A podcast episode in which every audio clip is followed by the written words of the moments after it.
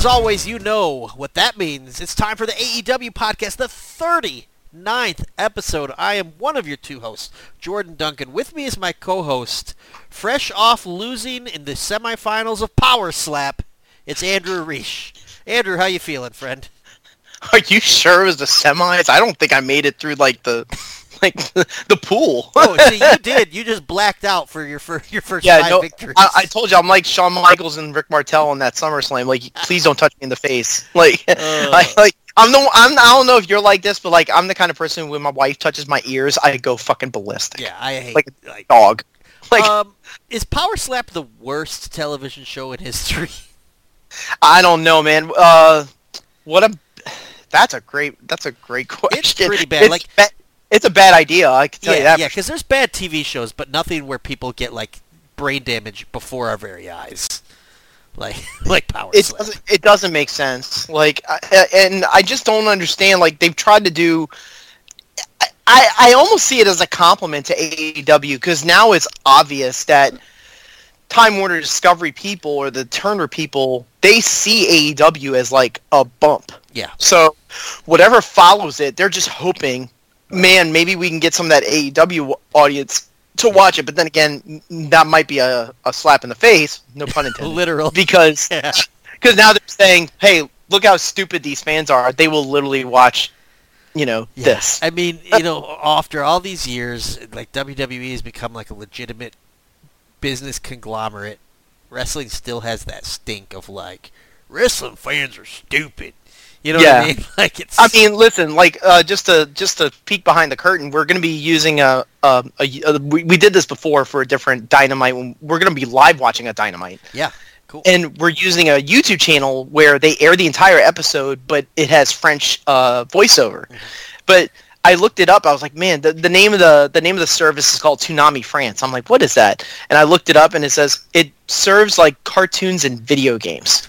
And So this, and and us. Yeah. So like this. So like, what does that say about us? That's right. what I'm worried about. right, right, right. Um, so you mentioned that AEW, like Time Warner execs, believe that AEW creates a bump, and they're looking for something to fill that post AEW programming. And I think they found it, and it's uh, more AEW content. so Yep. All Access is going to be the name of the show. Yeah. Uh, it'll come on right after Dynamite. They did this once before with Rhodes to the Top, but that was more of like a like a Newlywed slash Real like a Ms. and Housewives. Type style show. Cur- that's a better comparison, yeah. Where this is more like Total Divas, where where they're going to have the male and female, um, you know, principles of the of AEW, and they sort of are involved in the goings on of AEW. Yeah. You know, so I don't know how closely tied it will be. I don't know if it'll be comedic, it'll be dramatic. I'm like, I remember NXT Breaking Ground. Do you remember that one where William Shatner narrated it? I mean, like that was I, it was very dramatic. I've forgotten what I meant. details of it, but I have a memory of it. You know. It was more like serious, like Yeah. oh, I hope you don't get cut, kind of thing. Whereas, uh, whereas like Total Divas is a lot, and the Total Bellas is a whole lot more like zany and weird and reality television show s. Like they have these producers who are kind of known for stuff that's on TLC, no surprise. Um, but we'll we'll see what um what pops up. I mean, judging by the things we've seen, you know, we'll have couples, Adam Cole and Britt Baker. Um, uh, Tay Melo and Sammy Guevara, um, probably a couple of other things. Um, I have to think the fight will be brought up in some way, yeah, shape, like that was a thought when I first heard about it. Is like, okay, how long have they been taping for this? yes. Like my mind immediately went to All Out, and I think that's kind of like a hook, at least for the beginning of the show. Is like people are going to want to see, like, okay, what do they actually show? You know, so Yeah, it's. I mean, so like, let me see what they had. Yeah, Cole, Baker, Guevara, Con- uh, Tay Conti, the Young Bucks, Saraya.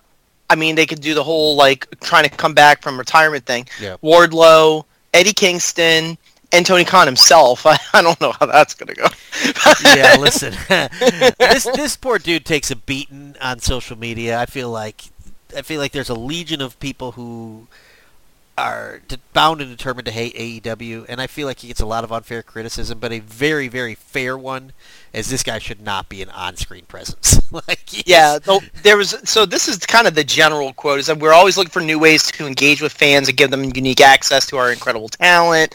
With the new series, they'll be they'll have a chance to peek behind the curtain into their lives into the lives of favorite wrestlers like never before to show the human side some of these larger life figures, blah blah blah. So basically, they're kind of looking into like the reality perspective of wrestling. So it's not a third hour dynamite. I thought that's what it was going to be at first. Yeah. Um, I had asked that before of you, and I've asked that before when Steve filled in, and they were both nays. Like they, you both thought it was a bad idea Yeah. if they actually did a third hour dynamite. Um, the one blurb that came out of the press release that had a little, a few of the stands jumpy was the one about how the fan base brings in more than four million viewers to TBS every Wednesday night, and they were like, "No, it doesn't." you know, right, right. what it turned out to be is like if they watch one minute of it, they they counted it. Yeah, You know. which is. Listen, I mean, that's what advertisers care about. That's and, what like, Netflix does. I don't Yeah. I don't get too caught up in those numbers because that's like that's like a whole nother language in the corporate America world. Those people Mhm. know that even those minutes equal more money somehow. And Yes. if they want to sell and if they want to buy and if they want to spend money based off those metrics, whatever, I don't care. As a wrestling fan, I hope every company, including WWE, makes a bucket load of cash. Like I want wrestling to succeed. So, you know, Yeah. I mean, I'm game for it. Long story short, I'm game for it. Am I excited about the show? Not really, but like if they, if they can win me over with like some Im- deeply embedded type of narrative that's connected to AEW and it's kind of strings along with what's going on on Dynamite, okay, maybe I'll be invested. If it's just some like kind of like drama that happened 6 months ago and we retell it stuff, I'm not a, I'm not a huge reality fan. I know you like reality television more than I do. So, yeah, but I'm more of a reality. Like I like reality game shows, like Survivor, Big Brother. Like I'm Yeah, this ain't like a game show. Total This ain't Divas, NXT. Yeah. Real Housewives type person. yeah, Um, here's a funny thought I had. What if they bumped Dynamite from nine to eleven, and All Access was eight to nine, but the first episode was just Jon Moxley making his entrance, and it takes him an hour, and then at eight at nine o'clock he finally he finally hits I the do arena. I do like the fact that they've been doing the picture in picture with Jon Moxley doing his entrance. Yes, like they're that's finally pi- figuring out like, okay, picture in picture should be done at these times. Like, yes, Uh, they're they're starting to play around with it. Yeah. Like there was there was one weird one. I, actually, it was like totally different. It was um it was actually Raw where Baron Corbin attacked Sami Zayn, Mm-hmm. and they had the entire beatdown happen picture in picture, and it was like what? like it was just it was just weird. But like that's that's that's a whole another thing. They got WrestleMania going on, and Yeah. great. But um the yeah, like we're getting they got to they're gonna add this, I believe, in the month of March. They didn't say when. The one part they did tag to it is that because Adam Cole is sort of like one of the main people on that reality show, he has said that um, the day that it launches, will he will return. Yeah. he will do his return match. It's probably won't, so it won't be at Revolution. Right. Yeah. Which uh, Revolution is coming up this weekend, Andrew. And um, yeah, exactly. So what we thought we'd do is um, we're gonna do a match by match kind of preview.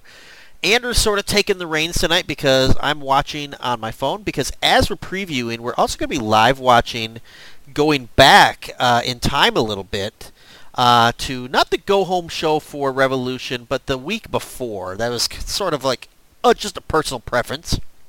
Yeah, And- it was like it was like a it- it was like a mega event show. Yeah, and Yeah. it's got Cody in there, and if we kind of drift into some WrestleMania discussion, that's a nice Mhm. natural lead. Um, but we're going to watch, um, if you want to go on YouTube and watch with us, we are on, uh, again, the account is Toonami France. It's T-O-O-N-A-M-I France. We're going to be watching AEW Dynamite Episode 20. In Uh, Francais. Yeah, en français, I think our announcers are Frenchie Martin, Rene Dupree, and Dino Bravo. So it's from the afterlife. Yeah. This match, Yeah. this show happened in the afterlife. Listen, it's all access, Andrew. but no, um, we, we were kind of going back and forth between this one and the and the one that actually happened. go home, yeah. the dynamite before revolution the one thing i always remember about that revolution well actually two things number one it was a leap year so um, it was actually on february 29th which only happens every four years Right. so i remember that number two it was the last really big show before covid I know Elimination Chamber happened, but this was better. Yeah. you know. And then COVID hit, and yeah, things got weird. So that go home dynamite that we're not watching that had Kenny Omega versus Pac in was it 30 minute Iron Man match? 30 minute Iron Man. It's a Yeah. phenomenal match. Great. Anybody wants to go that one? It's episode 21. Yeah. It's great. Yeah, I mean um, this uh, you you kind of stumbled on this YouTube account. It's got like gosh, the first what year and a half of year- dynamite. Yeah, yeah, year, year and a half. Then it goes to recaps, and I guess the contract ran out or something. I don't know. Yeah, freaking Yeah. Toonami. It's basically this is like the Adult Swim of France. Yeah, right. I don't Did see. you hear that? Did, did you hear that MLW is now on Reelz? Uh, the channel Reelz. Oh, I think meant like Instagram reels. I'm like, wow, those are short matches, man. I don't really know much about it. Um, I, I know this. Um, Reelz is just made a deal with Peacock to put their content on there, but remember they had that lawsuit that happened, um, where uh, WWE because of their association with Peacock, MLW won't be on Peacock, even though it's on Reelz. So they're kind of blocked. So you got to have Reelz to Is watch MLW. Jacob Fatu still in that company? I believe so. That Alex guy- Hammer, I Yeah. believe, is still there too. Jacob Fatu's a guy that I've just seen like highlights of, and that guy seems nuts. Mhm. Like he's he's built like Fatu, but like moves like I wouldn't say Ray when Phoenix. when but- they brought up when they I know this is not a WWE podcast we have others for that but um when they brought up Solo Sikoa I thought that was gonna be Jacob Fatu's spot Mm, okay, yeah, I mean that would made sense. right right so So. but but yeah this is before all the craziness. We got crowds. We've got like and this is also the stretch where I felt like Tony Khan was getting into his groove as a booker, like Yep. in the very beginning. Yep. Like things started to really fall into place. Hangman, it's kind of weird because he's back into this mode, you know, feuding with Moxley when they're gonna have, which I which I predicted and then took back, and I wish I hadn't taken back. because you Tex- were right originally. A. Texas death match. I thought it was gonna be a lights out match. So, but he's kind of doing the same routine where he's like angsty. yeah. Um, but he's definitely in that emo cowboy mode here at this stretch when we for the dynamite we're watching. Yeah. So we're going to fire this up in just a second, and we're going to go over this year's Revolution card. Uh, like I said, match by match, and there might be some late additions. Perfect timing for me to say that we have a, what we call a dark dynamite on this show. We tape on a Tuesday, drop on a Friday. There's always a dynamite that happens in our blind spot, and uh, there might be some things. There are people, Andrew. You told me what you think is going to happen, and I've seen other people who think that too. We'll get to that when we get to that. Um, Okay. But yeah, there might be something big happening at this dynamite. Uh, so if you're expecting us to talk about it, well, it hasn't happened yet. So Yeah, and- a lot of well, they I don't want to call it watering down, but two things, two matches that have been put on the the Revolution show, they got dropped down to Dynamite. But Mhm. I mean, one of them that we'll talk about it when we get to it, the ladder match, like that could be a slam dunk of a match. Yeah. You know, I, I, I We'll take see. that as with a great sigh of relief that they took some matches off because like if I have a major criticism about AEW pay-per-views is there's so much. Like there are always too many matches. They're always they literally long. just started Ring of Honor tapings, and Steve Willie messaged me because he's the Ring of Honor aficionado. These are two-hour shows, Jordan, on the Honor Club.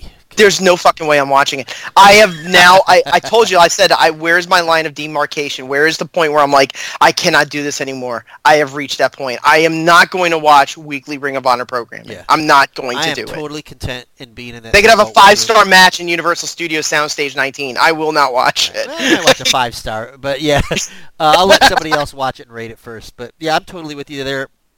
For me, it's win-win. Like, it's nothing that I'm gonna miss, and I genuinely think that getting the Ring of Honor stink off the A off the Dynamite product has been nothing but a benefit so far. Um, so yeah, have it up, make them four-hour shows. I don't care. I mean, they'll listen. It'll lead up to Supercard. It'll lead up to whatever is next, Death Before Dishonor. Yeah. Like it gives them a gives them a routine. Do the does the talent feel happy about it? I don't know. They're getting paid. I saw you Chris know. Daniels had a match on the first taping. So, Is his eyeball back? dude, I don't think it is. What is wrong with that? Guy? So the story is that he got poked in the eye in a match, and the it, it got filled up with blood, which happens. yeah. You know, and it just they just can't get the blood out. It's like the cowboy Bob Orton injury of, but for an eyeball. and, and it's real. Yeah, right. Ugh, that's so gross, But that, that's man. that's what happened to Christopher Daniels. But yeah, it's very weird. He actually showed up in a promo where MJF was trying to pay him off to talk shit Yep. about Bryan Danielson, and Daniels was like, uh, "No, I'm not doing that." Yeah. And then you know what happened after that. Yeah, got his other eye poked. Um, all right, you want to get this dynamite started, this live watch? Absolutely. All right, so if you have it queued up on your YouTube and you want to listen and watch along with us, we'll do some commentary on what we're watching, but at the same time, we're going to talk about this year's Revolution. I think it'll be a nice little comparison from a couple years ago, pre-COVID, to where we're at now. So we're going to start in three, two, one. I'm on pausing, and we've got our old Dynamite intro with the paint color spray. Shawn Spears already on there. Sammy Guevara with his ugly bear costume that yeah, we'll never see. oh see. gosh, that thing was so goofy. It'll be Well, it's kind of it's kind of fun to watch it because it's like it's like anything. It's like when Hell in a Cell first started, and they would do like recaps of it leading up to the next show, and it was like they didn't have a lot. There wasn't a lot of inventory. right. So like you're kind of in like the early portion of it, so they're kind of you basically know you you're at you're at year zero. Like you know you've seen everything. Well, even like You know- they, they have the bloody Dustin Rhodes in there, and was that from an AEW show or was that all in? Which one was that? When D- Dustin Rhodes is bleeding a la Stone Cold. That was double or nothing. okay. Okay, never mind. I was That thinking was that, wasn't an AEW show, but you're right. Yeah, so they're starting with the tag team battle Yeah, royale. just like what we'll Uh, have this week. Which hey, I think that's a perfect time to jump into that. So. One of our matches at Revolution this year. Oh, I've got an ad already. That sucks. One of our matches at Revolution this year is um, uh, the Guns are defending against the acclaimed Jeff Jarrett and Satnam Singh, and a fourth team to be named later. Although by the time this episode airs, we'll have that fourth team because there's another tag team battle royal this week on Dynamite. Andrew, who you got? Uh, for the for the one coming up, Yeah, for the fourth spot. it would be so easy to pick the Luchas. Okay. Um, I don't know. I don't know if it's Aussie Open because it felt like Aussie Open got very easily dumped in the first one. I thought so um, too. I was surprised by that. Man, I'll say so. Every casino ro- battle royale has a wild card. Yep. Um, a Joker. I mean. Yeah. And I think the Joker will be FTR, Okay. and they'll win. Yeah, so that's kind of been a thing that's been brewing for a minute now. Is Dax has really like been stoking some some flames on Twitter. And Okay. uh, have you followed like what he did with the the Observer Awards? No, but I heard. I did see the quote where he said, "Listen, if they call, we'll go." Yeah. You know. So the the this is where a lot of people are like, okay, they're staying. Oh, big dive spot where everybody goes down there. Yeah, and why the fuck is that guy dressed like Scooby Doo? you know, it's funny. I'm looking in the ring for a guy like that. I'm like, oh, the guy in the crowd. I, you know what? I just realized that there was that movie that came out called Scoob, oh, and oh, okay, yeah. I, I'm just remembering this. It was supposed to come out. That's Jack Evans. He's not there anymore. Yeah, Jack Evans. and he's about to get He's not this match But, uh, anymore either. and um, it was going to be coming out in theaters just like Trolls, um, Trolls 2 Mhm. and COVID hit. So what happened is everybody rented Trolls and Scoob because kids were like locked Yeah, up in the house. Trolls. Want to Yep, with them? we Yeah, right, Trolls. right, right. And uh, what was that other crappy one that was on Disney Plus that they dumped there because it was a terrible movie? Um, oh yeah, was it? oh, I'm forgetting. You know what I'm talking there about? There was like Raya the Last Dragon, but I don't think that was it. No, no, this was like a live action thing, and it was so so bad. Yeah. Um, it was based on a book, and it was really really bad. There's Jungle Boy just doing the road dog where he hangs Right. on the post. Oh, Um, but no, I, I, my guess is the whoever the Joker is. Yeah. It'll be a legit surprise. So to go back to the FTR thing, basically what happened is the Observer Awards came out, and big shock, like Wrestling Observer readers voted AEW guys to win a lot of the awards. And AEW's Twitter started saying, like, congratulations to Jon Moxley, wins Wrestling Observer's Wrestler of the Year. Congratulations to so-and-so, wins Wrestling Observer. And they didn't do a tweet congratulating FTR for winning Tag Team of the Year. Mm-hmm. And they did a tweet where they said, "Congratulations to the Briscoes for winning Feud of the Year." But the feud was the Briscoes against FTR, so like AEW's Twitter account intentionally did not mention. They're FTR. ghosting them. And Yeah. Dax replied, like quote tweeted it all, and to to a lot of people that's like, oh, okay, they're coming back. So Mhm. I'm still not so sure. Um, I wouldn't be surprised if they stay or go. Honestly, like I think it's 50-50. I don't Same. think they know. I agree. Yeah. Um, I do think we'll know I, I do think if they come back, they'll they it won't be till April. I think that they might get it done sooner rather than later. So you don't see them doing like a one-off. Not necessarily. Um, and- and Okay, so I'll- I'm watching the mask, guys. This has got to be Silver and Reynolds. oh, it's definitely John Silver. Yeah. yeah. yeah. yeah. I just his arms just went up. It's definitely John Yep. Silver. um, I will say this with the tag team battle royal: if they don't do a a Joker spot, I think it's going to be the best friends that win. Oh, there's Evil Uno Okay. in the crowd. Evil Uno, recent main event wrestler uh, of a million. Evil Uno is a ratings draw. Like, Yeah, it made over. This was the first. Uh, like when I get to the ratings part here, it was the most watched Dynamite uh, since October fifth, and the main Yeah. event was Jon Moxley versus Evil Uno. Dude, Evil Uno bleeds buckets. Yeah. Evil Uno bleeds Yeah. buckets. Now he's wearing a mask, Yep. but what happens is Moxley gets him in the bulldog choke, and like He just starts- blood out of him. you could see the blood just squirting out of his Yeah. head like a melon. And It it's was like, ugh. gross. Yeah. Then then then Hangman jumps him at post match, and Moxley does a gusher, Yeah. and he had. I mean, this is one of the most memorable closing shots I've ever seen. Jon Moxley looking like a monster. Yeah. Sorry. Uh, meanwhile, uh, Dark. I know Angelico's in the Angelico's in the match. It's boring me too. Yeah, he's in, he's in his Halloween costume. Dark Order and SCU, a feud that no one remembers. Um, we got the Bucks in here still. Did you watch uh, Bucks versus Aussie Open on Rampage? I did. It was 18 minutes long. It was really, really good. Good. Um, now it gave me a real identity of Aussie Open because, like, Yeah. now I know Mark Davis is the big guy, Kyle Fletcher's the flyer, but they're really good, man. Yeah, they are, and it, not just and Will Ospreay's guys. You know, like they're establishing Yeah. themselves. But I think a lot of people see them come in and like see that as a sign that Osprey might might be headed that way. I don't know. Yeah, Um, I mean, some people would call it standard Young Bucks, but I mean, did I felt like I was watching versions of what the Bucks would adapt to that made me think, man, Aussie Open, they they can do some really good stuff of Yeah. their own. Yeah, because know? like you said, they, they have that bigger guy too. So it's like it's not all just sprinters. It's they got a base they can work with. Mm-hmm. You know, like kind of like the Claudio style. Man, Sema was I, I liked him a lot. Mm-hmm. Uh, here's a couple guys we haven't seen in a long time: Santana and Yeah. Ortiz.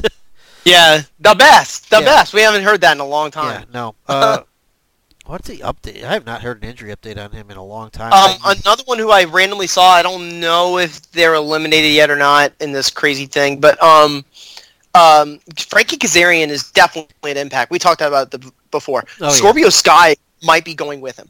That's Okay. the story. okay. Yeah, he's. This is the other one that came out from Fightful. He's been cleared for months. Scorpio Sky. Really? Okay. They just Yes. don't use him. They just don't use him. Yeah, it's it's tough. Like, I I understand the criticism, like that so many guys aren't used, but they don't have the hours like WWE has. They just don't. Like, No, I know Ring of Honor was the purpose for that, but Yeah. here's the thing: you're doing batch tapings, so you're using the same roster. Right. Like it's the same guys. You're not like revolving them like day to day to day and having a whole bunch of different people get looks. Right. Well, gosh, even Luchasaurus, as we see him there, like he has not been seen since Jungle Boy put him away. You know, like I don't. know I if wonder if the or- mask thing is the reason. It could be. Yeah, the lawsuit. Yeah. You know. So. Uh, Yeah, listen, the Butcher and the Bleed.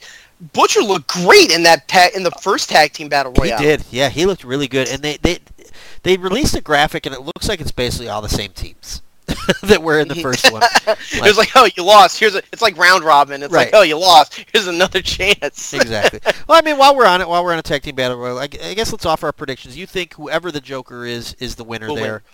I'll Yeah. side with you on that because I think like they don't bring a Joker in to have them lose. If for some reason they don't have a Joker, I think the best friends take it because we've And- seen that. And the way I'll go guys. is uh, Claudio and Wheeler Yuta is the way I'll go. Oh, okay, okay, yeah. Just um, and then as we get to the show, I mean, do the guns retain? Is this like a a sustained thing, or let, let's do a couple options. FTR wins, Yeah. and they get in the title match. Do they beat the guns for the title? No. Okay. Um, so then do you think the guns retain who, against whoever? Yes, I think they will retain. Okay. Or Jeff Jarrett and Jay Lethal sneak in and get it. See, man, I've been loving Jeff Jarrett. I don't know that I love him with a belt. You know, I know because it'd be like like here's the thing: Jeff Jarrett's not uh, on the chase. Like, right. Je- also, I got to give credit to Jeff Jarrett. He wrestled because we talked about this because the news had just dropped about the death of Jerry Jarrett, his dad. Um, he wrestled that next day, Yeah. and he didn't have to do that. Man, that battle royal was pretty fun with the Jeff Jarrett stuff, and then Trent kind of getting that hero shine at the end, only to fall a little short. Yeah, Um, Trent's terrific, man. Yeah. I've always liked him. okay, my super hot take. I think if they're in, I think the best friends win the tag title, and that's why the Guns got it to transition from the acclaimed to someone else because they don't Okay. want best friends to beat the acclaimed. Because if, if the acclaimed get too hot, then they're going to be mad that anybody loses. So Right. they were trying to get the belts off of them. I mean, quicker than that. Right. I mean, I, I think they're believers in the guns, and I don't think the guns are like a bad choice. No, um, they don't. I I feel the same. Like, eh, I, I was about to say Jinder Mahal, but that's kind of that's mean. Um, they're more in the vein of like, um, remember the Fashion Police? Yes. Yeah. Like if they wanted, it's kind of like that. Like their ceiling's not high, but they are entertaining. To me, they're like if Too Cool would have won the tag titles before Rikishi. Mhm. You know what I mean? Like when they were just like the dorky rapper guys, kind of. Like, right? they were competent in the ring, and they kind of had a little reaction, but they clearly weren't like tippy top guys in the division. It's just a thing where like the tippy top guys in the division were all chasing them, and they just kept escaping. right. So, but this battle royal's uh not bad, not bad at all. Right. Now, I'll tell you what was not bad but not great. The first Dynamite, or the Dark Dynamite that we had in Laredo. I didn't think it was a good show.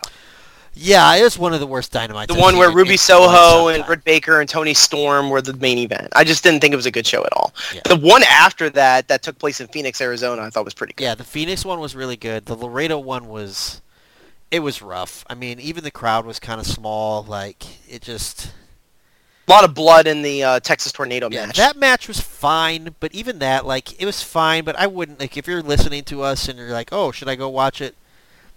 No. nah, nah, not really. no, you could skip. yeah, Whereas for like, now, I don't even think the best match was on Dynamite. I think it was Kenny and the Bucks versus AR Fox at Top Flight in that rematch. yeah, with the basketball where- stuff. with the basketball. I, listen, I hated it because it's like it gives a comedy gimmick unnecessarily to the match. Sure. Okay, Sure. but AR Fox doing three straight no hands plotches with a basketball in his hand is pretty amazing. Dude, he's so crazy. Dude, Uh, I can't chew gum and hold basketball at the same time. I coach seventh and eighth graders. Let me tell you a story real quick. Uh, totally unrelated to the podcast, but listen, we're just we're just watching wrestling, man. I coached seventh Yeah. and eighth graders last night. We were in our playoff game, and if we won, we went to the, we go to the title game. Tie game, twenty seconds left. Other team has the ball. They drop a play, miss. We get the rebound. our guy outlets it. I glance at the clock. There's five seconds. Ball's in the air. One of our players catches it. So I just scream, "Timeout! Timeout! Timeout!" Refs don't hear me. My guy streaks to the hole and hits a layup as the buzzer goes, and we win. But I had called a timeout. The other Mhm. coach went ballistic, rightfully so, because Mhm. the refs didn't give me my timeout that I called for. I could have cost our team the game winner, but we're in the that championship. that happens all the time in football where they tries to freeze the kickers, Yep, but we're and it sometimes it works, sometimes Thursday. it doesn't. Oh, you won the championship? No, we play on Thursday, so Oh, okay, yeah, hang we, won, we won the game to go to the title. Well, Oh, listen, man, you've is won this, more, uh, you've, won, you've won more games than the Pistons. Just Right, Remember right. that. Okay, so we've got best friends against LAX in here. yeah, going one on one. Is this before or after the crazy, crazy, crazy match they had? Before because that was in Daily's place. Yeah. Oh, the man. parking lot brawl. One of the I- best tag matches. I know. We um. I, I I sound like a broken record for those who listen to the show. If not, I'm just gonna say it. It's not the best match in AEW history. It's my favorite match in AEW. It's just history. so It's perfect. absolutely insane. To me, that match is a perfect, uh, a perfect picture of like what AEW represented to a lot of people. Correct. I I, I agree. There's the old like uh, best friends. Um, let me put you on my shoulder thing. Yeah. That they do for every battle. Actually, I think they did this in the They did. They casino. did. Yeah. But um, but like, I can't imagine WWE doing a match like that. No. Ever. Not I a can't, I million can't years. imagine WWE doing the best friends. I can't imagine. Yeah, no. It's. I can't imagine Trent Beretta's mom showing up at WWE TV. like, and giving the finger. Yeah. right. Like once upon a time, maybe WWE would have done versions of this, but not that. Sure. So I've, I I agree. Like it's a good personification of AEW. So let me ask you this: Do you like this in AEW Battle Royals with Tag Battle Royals? Do you like that both guys have to be eliminated? I do because I do you feel because when one gets eliminated, the other has to leave. It feels like you left something on the table. Yeah. I don't like that either. Because right right now we've got LAX, one buck, uh, One Trent- buck. yeah, Tr- Trent Beretta, and the Butcher. So That's what um that's what they should call themselves when they go singles finally. The one, buck. one buck, two buck. The other buck. Yeah. Well, But, I mean, um, but yeah, might I'm- call I'm him bald at that- buck. like I'm just looking at that. I'll tell you another one that was surprisingly good on the same rampage um, in Laredo. Um, Dustin Rhodes and Swerve Strickland had a good match. Yeah, I mean, it shouldn't be that surprising, but I get what you mean. Like Dustin Rhodes is kind of on the his retirement tour. Um, Mhm. and yeah, it's Keith Lee's back with silver hair, the silver-haired Fox Keith Lee. Yeah, and that weird. He uh, you didn't see it, but he had a really weird robe going on uh, on one of the promos with Dustin when they were trying to like tease like uh maybe a tag match. Uh, so he's got a whole nother like gimmick going on that they're putting together. Um, so Keith and Swerve is not officially announced for the pay-per-view yet. not yet. Uh, no. Let's, let's do another. What's another match we can we can preview? Um, so they've got um, Samoa Joe and Wardlow. We already knew about that. We Yep. talked about the guns, the the four way tag team match where we don't know the fourth opponent. Yep. Um, Chris Jericho, Ricky Starks. That's Okay. going to happen. Did you like uh, how Ricky Starks sort of tricked Jericho into signing the contract? I thought it was sort of. I like I like the way that Ricky sold it. I do too. I didn't like the logic of it because it made Jericho look stupid. Yeah, see, I don't mind making a heel look stupid sometimes. You know, like Okay. because it is Ricky like it showed that Ricky like set out to outsmart him, and he did. You know, I thought that was Uh-huh. kind of clever. Uh, and it was an interesting way to get to a match that like really has no reason to happen again. Like Ricky Starks has already beaten him. hmm Um, you know, so So he kind of was like, "Oh well, if you're afraid, I I understand. Right. like, uh, or I've moved on from you, and I'll do an open challenge." Poor pretty Peter Avalon. He just wanted to get on Revolution. He just wanted that pay per view check. yeah. Well, listen, And, uh, and- Andrew, this is a dark dynamite. Maybe he gets maybe he gets a clean win. We don't know. We haven't seen it yet. Yeah, I know Jericho is wrestling pretty Peter. I mean, this man lost to Action Andretti. Yeah. yeah. Who they Yes, seem to be? the- They seem to be kind of done with him, huh? Who's that? Yeah, Action Andretti. Uh, I- I think they got a match. They had a match where on Rampage where Sammy beat Sammy him. beat him, so like, Um, so I, I mean, he's been on Dark and Dark Elevation winning matches for what it's worth. Uh, so I guess he's kind of in that tier where it's like, we believe in you, but you know, like, w- let's like pump the brakes on like pushing you to the moon. We're not going to give you the rocket, the right. rocket ship. I mean, it was a cool moment with Jericho putting him over, but there's no real follow up, and I wouldn't even say no follow up, but like, it just didn't sustain. You know, like Yeah. they tried to keep him around, and he just didn't click. You know. there was one move in the Sammy uh, Andretti match that blew my mind. Uh, Sammy gave Action Andretti. It looks. It looked like a. You know how a gut wrench suplex starts? Mhm. It turned. He turned into a spike pile driver Jeez. midair. Like I mean, he was fine, but it was like, ugh, like it Yeah. looked like a burning hammer almost. Yeah. Evil Uno gave Moxley two pile drivers, by the way, in, Yeah. a, in a six-minute match. I mean, Evil Uno. I mean, for even though it was a short match, like they they kind of went after it. Yeah, like it, you you could tell it was like for him it was like this is a rare chance for me to shine, and I think he took Yeah. advantage of it. I think he I think he looked good. Uh, And he got physically, I- yeah, physically I wouldn't say he looked good. He should keep the singlet and not wrestle topless. He's built like me. Okay. You know. But I mean, I, I think if this is a way to try to legitimize the Dark Order, I, I I'm fine with it. yeah. Like Um, it. I, I don't know if they can continue with that. It feels like Hangman it wasn't basically right. Like oh, that's a nice little blo- blockbuster by Santana. But um, the um the the thing is that I don't know if this is something where it galvanizes Hangman and Dark Order. Like Hangman seems to still be like not on the same page with Uno, I had a Silver, Reynolds. I had a thought, and now I can't think of who. I had a thought that someone might debut and be like the the, the Dark Order leader, and Okay. I, I can't think of who it was. so that adds nothing. Um, but um, like oh, for, so, one of the best super got- kicks ever on Sammy Guevara, by the way. I know, absolutely fierce. Yeah, absolutely fierce. Like instant replay super kick. But um, the the thing is like Jericho versus Starks. I can see Jericho getting the win back. Is what I say. Yeah, that's unfortunate.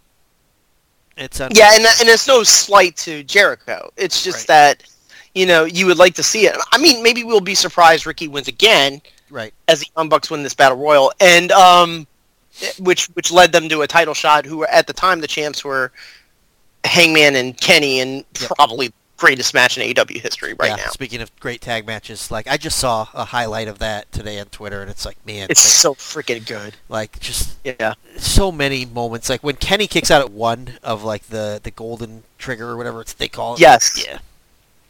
Just ridiculous. Um, you want to talk a little bit about the Kenny stuff? Sure. Yeah. Yeah. So some rumors are um, that the WWE is now some of these some of these rumors are almost backhanded compliments. Like WWE is interested in Kenny, but like they don't view him as this top commodity like Cody, who we see walking with Brandy and uh, his dog. um, so Poor it's kind of like this weird thing, like where the WWE is interested in Kenny, but uh, by the way, they don't think he's like a tippy top guy. It's such a weird report. You know what I mean? So, so yeah, so this this is where it's going. Now, he just did a podcast with Renee Paquette where he finally opened up about all uh, brawl out. Yep. Um, not, I mean, I don't think really much came of the the answer that he gave Renee, and I don't think people were expecting it. It was just more in the vein of like it was a bad moment, and um, I just hope everybody's better from it, and blah blah blah.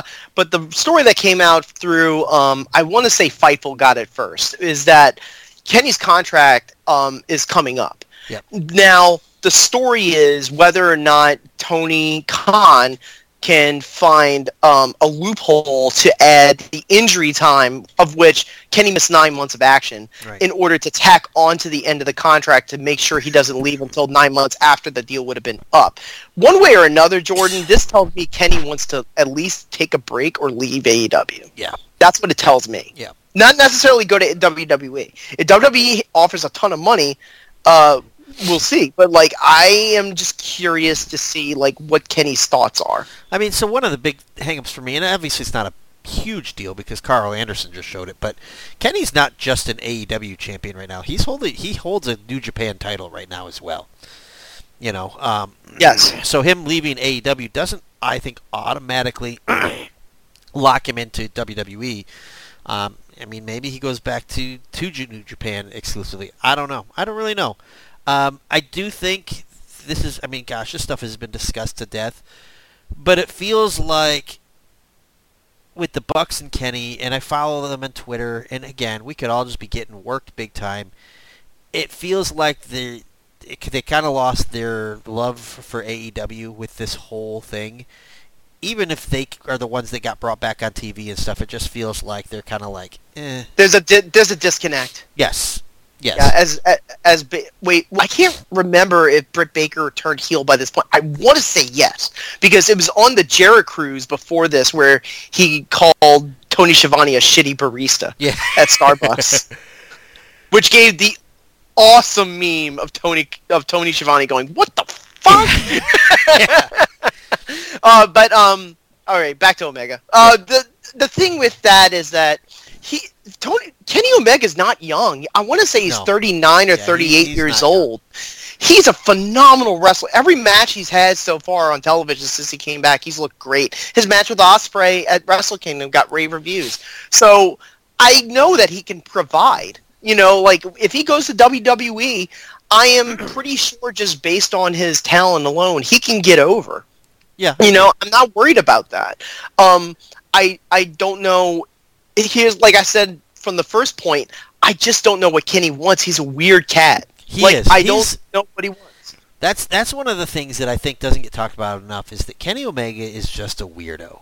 Like legitimately just He loves video games. Yeah. He loves he loves Japan. yeah. Like it's just something that's that he just his interests are not necessarily in the mold of like where can I get the most money. right. I agree you with know, that. But yeah, I agree with you. There is a bit of a um there was definitely a rough patch with this whole fight that happened where you have top guys literally fighting each other over control of like the locker room Right. and I don't think, even though they say everything's been papered over, it really is. Well, to this day, yeah, to this day, there's still things like I saw something on Twitter. I feel like I've mentioned Twitter a million times, but like somebody just pointed out that like Jungle Boy liked to tweet. I think it was Jungle Boy. Someone random like Jungle Boy liked to tweet that kind of buried CM Punk. So like there's still divided lines. Yeah, CM Punk kind of like slid into a reply Mhm. where someone said he should stay retired. He said, "Huh, I'm going to wrestle again just to just to piss you off." Yeah, yeah, So Lord knows where it's going because and that came from a quote tweet involving Mark Henry on Busted Open where he basically said, "If I ran AEW, I'd bring him back and I wouldn't even ask him to apologize." that's what it was. And then someone replied to that and said like he assaulted someone, and that's the tweet that Jungle Boy liked. That's Okay. So- I know it's and, and all, the one thing Kenny did say that was revealing is that because of legal reasons, he claimed no one will ever know the truth. yeah. Which I, to be truthful, I mean we are in the land of shoot interviews. Someone's going to spill the beans. right, right, Someone is going to say what happened. right. Um, I, I still think Brandon Cutler has footage of it. I, He probably I- does. I stand by that story. By the way, I miss Kris Statlander. Uh, she was like a personal favorite of mine. Yeah, She's she, uh, always she's derailed by injuries. Less tattoos here, a little, a little like uh, stronger. Like not stronger, but um, yeah, definitely like um, definitely had some like uh, muscle to more muscle tone to her. She light, she was a lot lighter when she came back from the first knee injury. Then she hurt it again, un- unfortunately. alien gimmick is so goofy. Yeah, with the book. Yeah, Yeah, they're doing these. di- You, you can see the location, the future location. Tony Schiavone with, with his his name crap- spelled wrong. So yeah, clearly Dr. Britt Baker. I remember why Britt Baker was on commentary for this. She injured her knee earlier, uh, like the week before, so she wasn't going to be able to um, perform at Revolution. I want to say. Gotcha. So she's, we're in a boop off all of a sudden. yeah, it was Sha- Is this Shauna McKenzie? Is this who that is? Uh, yeah, I don't think they had McKenzie though. I think they just called her Shauna or Shayna or whatever. Okay. I don't remember she was at NXT. I, I want to say yes, Yeah. but She's wearing like a Dragon Ball inspired outfit. Yeah, she looks like Mickie James. Yeah, yeah. Did you know Mickie James is the is the knockout is the is the knockout champion right now? Uh, Did you, know, I that think Bubba Ray did? Didn't she? Did you beat- know that Bubba Ray Dudley and Tommy Dreamer are, are feuding over like spilt coffee in, in Impact? Bro, I saw a video that apparently they wrote off Eric Young off TV by like legitimately killing his character. Like This Eric is Young what Don dead. Callis, dude. Don Callis did this all the time. He killed off Mickie James. He killed Allie. Allie got her throat slit by accident. um, and then there was another one who they just like like character wise they just killed him. I think it was uh I think it was uh Yeah, somebody got thrown on train tracks, right? Was it like that James was Mickey Storm? James. That Oh. was Mickie James. Uh, Bobby- I can't remember. Was it James Storm? Cowboy James Storm, maybe? Yeah, I think he like pushed her on into the Yeah. train tracks. Like that's the one thing I actually do like about Impact. They don't give a shit. Right, They- they'll do whatever, man. They'll, they'll just whatever. because, because no one's gonna watch it. But um, Right. I don't I don't think Kenny's going to Impact. He was the Impact champion for a minute, but Yeah. um, like I don't know what he's gonna do. That's my point. Like, can he go to WWE? Of course, everybody can go to WWE and make money. And when I say that it's like a backhanded thing, like that they don't view him as a tippy top guy, I should clarify. I think they're right in that thinking. Like the thing is, like they don't view him like a Cody. I'm not a fan of Cody. I would take Kenny over Cody any day.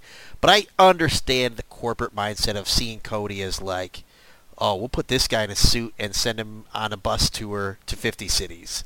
Like, Yeah. That Cody is definitely, definitely better than Kenny Omega for that. Uh, and that's Yeah. what WWE looks for, you know. Uh, Paul Kenny Heyman Omega- actually had a pretty good promo where he talked about exactly that, where he was like, "Can you be the guy that carries the company, not win the championship, carry the company?" Yeah, like I And there is, and to be fair, there is a difference. Yeah, like I could see some very viral clip, clips of Kenny Omega going on like Regis and Kelly isn't a thing, but like Michael Strahan and Kelly, whatever the show is now, and just being such a bizarre weirdo that it goes viral for all the wrong reasons. you know what I mean? He, he he's just um he's yeah his personality's strange. I'm sure he can be um a, a pleasant a pleasant person to talk to. Sure. But like as a wrestler, love him. I would miss him dearly. Um, the thing is like you know, it, it's almost that same idea of like when Jon Moxley left the WWE, and you can't do the Shield. Um, now it wasn't called World Shield Entertainment; it was World Wrestling Entertainment. Yeah, that's. but that's it the all elite wrestling. So like, what does that mean that AEW has evolved from what was the original idea of it, which was what Cody and Kenny and the Bucks had I had, had envisioned of it? And do you think that they've been able to like continue that idea without needing the Bucks and Kenny actually on the roster? I mean, I think so because they were forced to do that for a few months, and it was a flat product, but not because they were gone. Like, I think we saw that they have the talent to to lose those guys and and be able to to keep going on. You know, like Yeah, during the suspensions, and, right? and even now that they're back, they're really just a six man tag act. Like, Yeah, they're in a bubble. They don't feud with anybody Yeah, like, else. I Like mean- even the House of Black has kind of been like, oh, they're finally feuding with somebody else. yeah, you here's know? our preview. Uh, there's a six man tag match. It's the Elite versus the House of Black.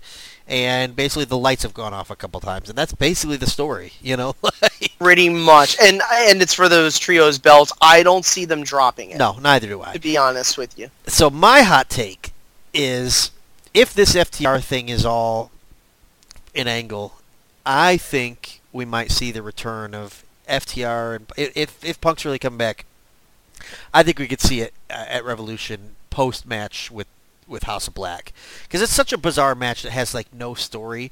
So maybe they just give him a match to really just have him get the crap kicked out of him. Right. Uh, know. Or like a new member, Yeah. you know, in the house. So you know? here's here's a random question. Like if if Punk and FTR come back, that's a massive story, right? Like Mhm. do they kickstart something like that just a few weeks before WrestleMania or do you think they would do you think it'd be wiser to wait until after WrestleMania? Like I, I guess would you rather try to steal WrestleMania hype or wait for the hype to go? I think the chances are about as small as that original AEW Women's Championship. but um, no, I don't see it. Like I just can't see Punk getting back into the fray. Sure. Um, and maybe they are holding out the fact that they don't really think that they're they're not sure that FTR is coming back. Not saying that it has to be a package deal and you can't do Punk without that. It's not that. Yeah. It's just that that idea it works so well if you have all six collaborating together. Um, and I think they do. They have in terms of like discussions, negotiations, mending of fences. I do think they have a ways to go.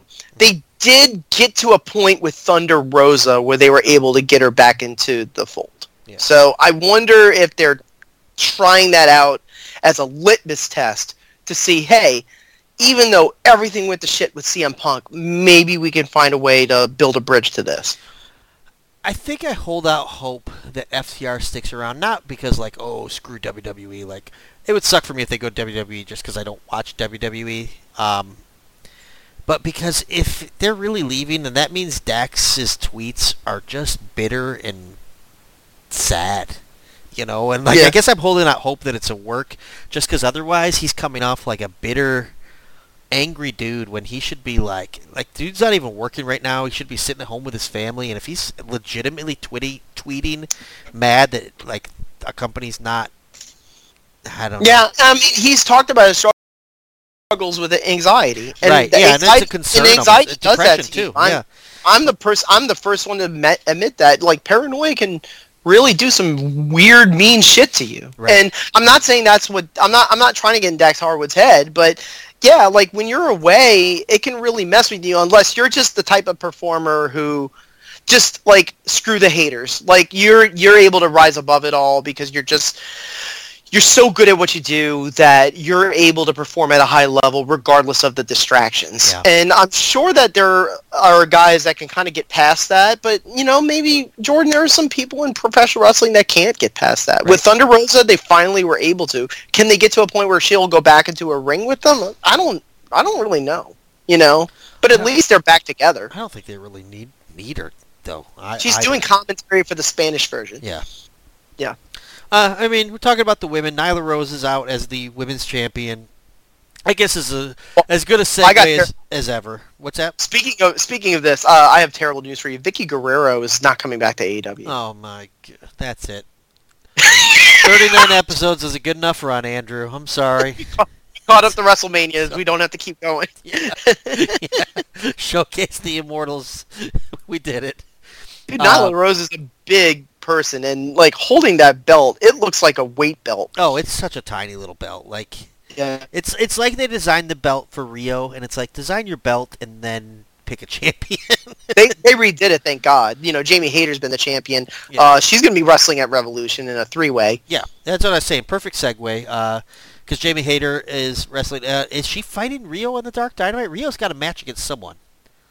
Riho is wrestling Toni Storm. Toni Storm. Toni Storm. That's right. Yeah. Um, The the the Revolution one, she's wrestling a three way with Saraya and Ruby Soho. Yeah. How is Ruby Soho still getting on TV? Like, I think of all the people that can't get TV time, and this raggedy bum is still on TV. I guess they view her as a needle mover. Yeah, like someone I, I who don't draws it, people in. I don't get it. Like, it- setting aside the men, there's women that I would rather see. Like, give us freaking Serena Deeb. You know, like, I don't know. I don't. It- I don't get the. I mean, we but we've appeal. seen that before. We've seen like also ran um, women's division people get title matches on Yeah. pay per view, like Serena Deeb and Thunder Rosa, and it didn't really do much. Yeah. A lot of people would say that it's because Thunder Rosa didn't do a good job of making the opponents look good, but I mean that's neither here nor there. So the story, of course, is uh, Saraya and Toni Storm are kind of like these WWE bad guys.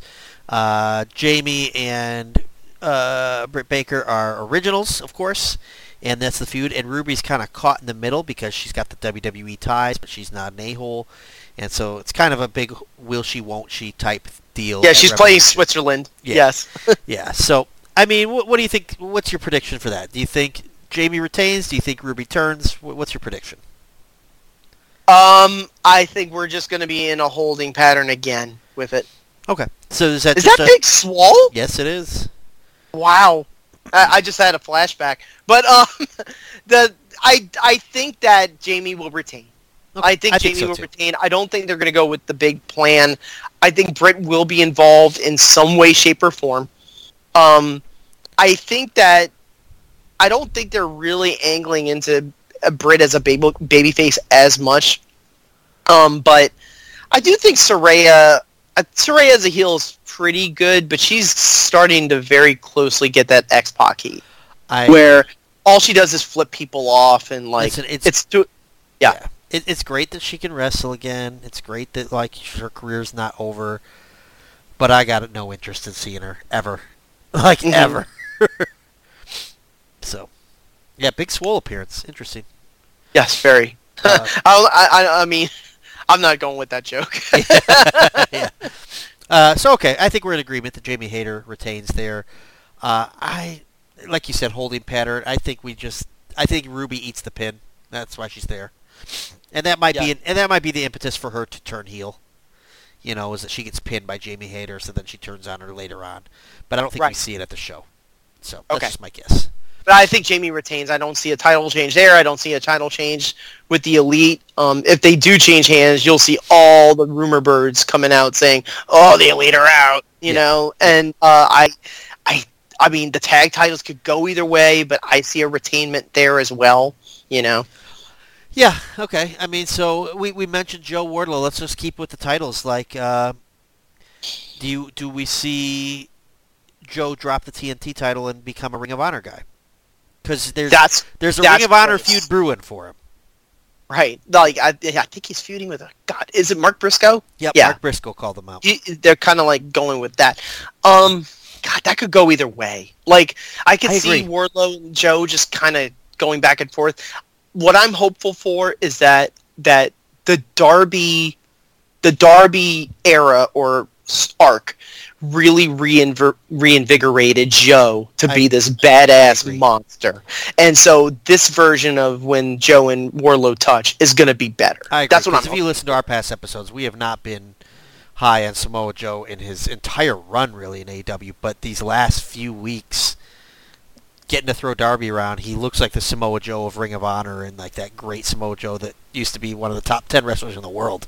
Right, and So- they, they had that war of a match, uh, the no holds bar one with Darby. Yep. So I, it's not that. It's a standard match on paper, unless they add a stipulation on the Dark Dynamite we don't know about. But um, uh, for the Wardlow match, but like Wardlow's kind of got that emotional tie of like, um, you know, he cut You he cut, cut my the hair, hair. Joe. he cut my ponytail with, and I grew my hair out for my dad because he had cancer. So they kind of went with that. Um, and I mean, it's an easy like emotional string to pull. Um, but at least it's better than what Wardlow which was doing, which was nothing before that. So at least you're putting him in a spot where he can look good. Also, I think he won that Face the Revolution ladder match uh, last, Last year. Yeah. Lord knows who will win the next one. I mean, some of the combatants that come in, I'm like, I've never heard of that. Yeah, I think he did because then he just trounced Scorpio Sky because Scorpio Sky was trading it with Sammy around this time last year. And Yes. he came in and just won won the belt pretty easily. Which, by the way, we got Jeff Cobb facing off against a pirate on this dynamite Yeah. that we're watching. you want to hear a great story about Jon Moxley when he was on the Jericho Cruise? Um, he wore the he wore the eye patch the entire time. That's kind of that's kind of cool. Yeah, and Jeff Cobb has wrestled on AEW or Ring of Honor like after this. Yeah. On Yeah, dude, I love Jeff Cobb. I would like to see him more. He's I'm a big fan of this guy. yeah, but this Uh, was his time, and it was out of nowhere. It was a forbidden door moment. Yep, Where it was like, I like him oh wow, because he wasn't signed there. Yeah, I liked him in Evolve. Uh, he's in New Japan now. I just I really like him. Oh, Le Champion coming out. Yeah, this is uh this is one of the last glimpses of Le Champion because about a couple weeks later he dropped it to Mox, Yep. which which is, I mean you talk about the like the most bittersweet way to end a pay per view was Jon Moxley hearing all the fan oh I got a ticket, the Yeah. whole thing I got Yeah, a ticket, I get uh but that was from the Cody feud, but um. He uh, Moxley when he wins and he celebrates and he says, "God, I love this shit." And then about two weeks later, all the fans are gone, and it's like Yeah, that sucks. that sucks. it was just bittersweet, but it was a great moment. I agree. Jake Hager still in the company. I'll tell you what shocked me. I saw a glimpse of Jericho being interviewed for this Dynamite in 2020, and Lexi Nair was there. I did not know Lexi Nair's been there for that long. Yeah, there's some people. It's like you realize they've been there since the And I, I beginning. like and I like Lexi. I think she does a good job as an interview on Rampage. You know, um, the other part is that the, there was a funny part where I think uh, Colten Gunn called um, called Lexi Renee very casually. Um, but yeah, that's pretty much the main part of that. Oh wait, there's one more match, right? Or two more, two more matches. yeah, obviously we got the world title. Um, Yeah. trios. I think the elite retain. Uh, I'm just gonna call. I'm gonna say Samoa Joe Wins. beats Wardlow. Yeah. Okay. I will say the same. Another retainment. Yep. Yeah. And I know this sounds really blasé of like, oh, no title change hands. What a pay per view. Blah. But it's like sometimes that's the story that needs to be told. I think that's You know- the one that's most likely to change hands, though, if it does, because Yes, he's I got the Ring of Honor part. TV title. You know, and they can Uh huh. they could ship Joe to to Ring of Honor if they want to. Um, yeah. So what? Besides the main event, we've got another match, correct? Correct. We have involves this guy this on the is the- screen. this is this is the one I'm kind of looking forward to the most because I know they're going to tear the house down. Yep. And that's Hangman Adam Page versus Jon Moxley in a Texas Death Match. Yeah, round four, so to speak. Kind of. Yeah, it's weird because they're like, "Oh, I need to one up you. I need to get the tiebreaker." It's like, but it's three. You've Yeah. had three. Yeah, right. Moxley's up two to one. yeah, Moxley, You know? Moxley's winning two to one, but like, It's like this is the blow off. Yeah, but if Hangman wins, it's two to two. yeah, I did, I did kind of like Hangman's explanation to Renee, where he's kind of like, we're hitting each other with everything, and he just kind of snuck one in like a coward. And it's like, but that's kind of Mhm. what you're supposed to be doing is winning the match. like, You want to hear? You want to get really depressed? They're showing this like scrawl on Yeah, Wednesday, May MGM twenty seventh, 2020. They're going to be in the MGM Grand for Double or Nothing. hey, no, Uh, they're not. spoiler alert. they weren't in Allegiant Stadium doing Double or state- nothing. I'll take nothing. Oh, by the way, uh, speaking of uh, upcoming dates, Detroit, Michigan, they're going back, baby. Yep, yep. May, They're gonna be back there in the month of May, I May believe. 10th, I believe. Right, and and they're going back, and they're not doing the thing where they kind of do the hand-me-down arena the next time around because they don't think they're going to get a bigger crowd. They're going back to Little Caesars. Listen, Andrew, my wedding anniversary is May 11th, so I think I know what to get my wife. Tickets to Dynamite and a scissor meter. Not um, no New Orleans yet, but they are going to Austin, Texas, right after Detroit. So maybe they're sneaking in some Southern Belt stuff for the summer. so, Lord Andrew, knows. if you were to buy your wife a wrestling piece of wrestling merchandise for an anniversary gift, what would be the worst thing you could get? Oh, the worst thing. The best thing I would have said was earrings, but um, she loves earrings. But um, the worst. Probably one of the shirts. Yeah. Probably one of the shirts. She would absolutely never wear the shirt again. Yeah. Like ever.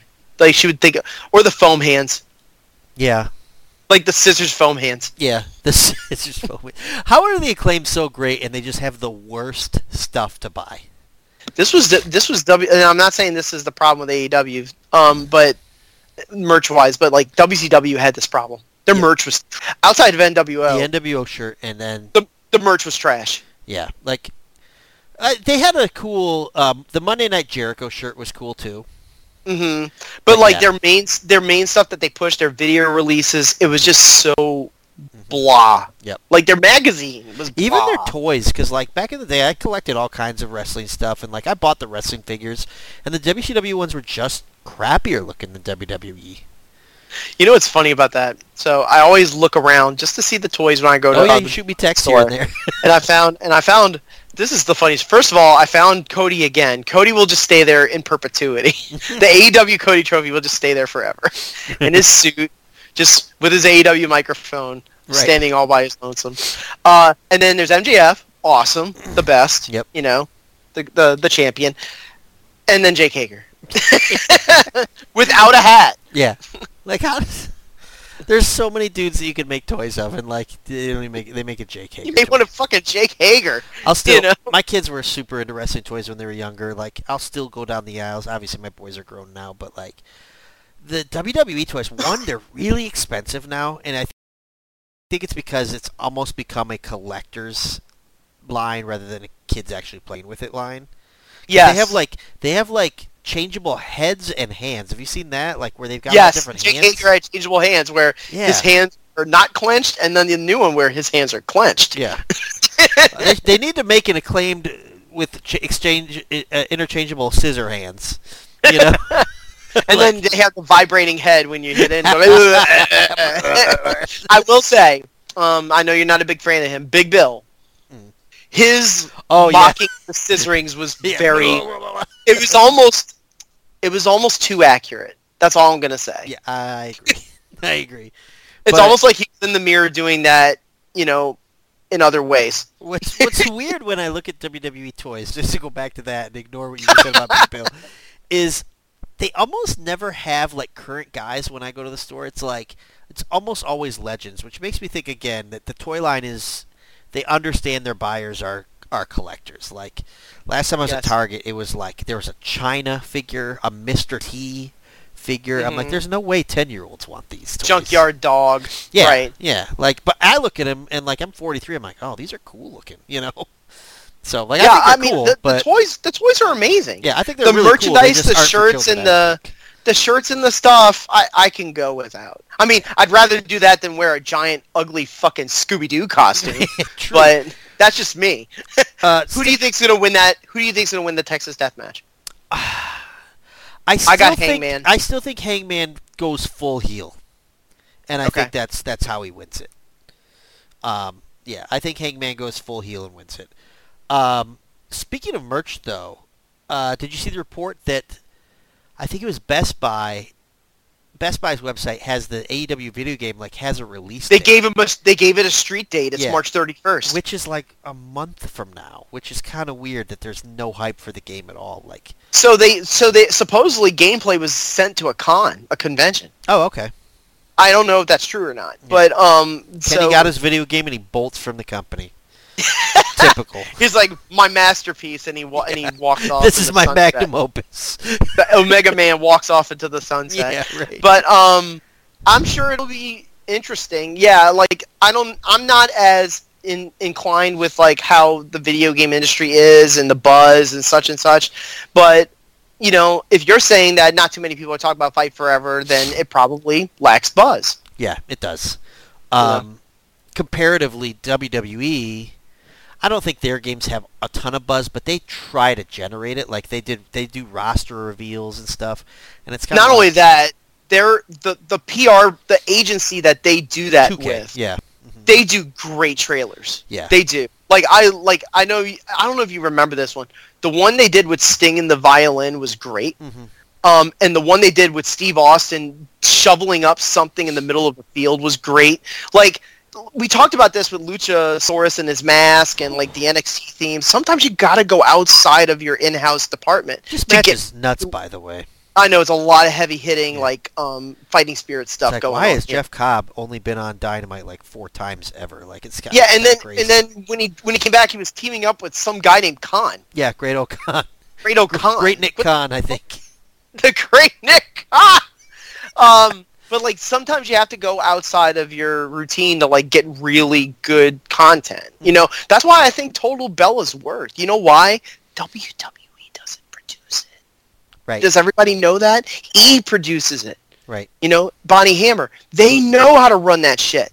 right. You know, they know how to get the reality people. That's why their that's why their reality stuff gets good ratings. Um, Ken, oh, there's the um, There's there's, the the, trap pin. Um, and here comes Le Champion. Uh, but the like, I don't know if that's going to happen with AEW. We'll see. You know, it's a good gateway with All Access. I, think agree. it's just a good idea. And I, honestly, too, like we talked earlier, and I don't want to go back to that topic, but about how the Bucks and Kenny almost seem checked out. Like this is Yeah. something that I think the Bucks would thrive at. Like they've been doing being the elite for years, and like they're so good at it. Like say what you want about the Bucks in ring, like I'm not a hater at all. I love them, but their being the elite stuff is so clever and creative. So a show that kind of could format that way seems like that would ring all check all their boxes and you know They're going to be a part of it according to the press release. Okay. So if they're saying that in the press release, and that clearly means that in the pilot they're in it. right. Right. Now, again, the timing of when it was filmed.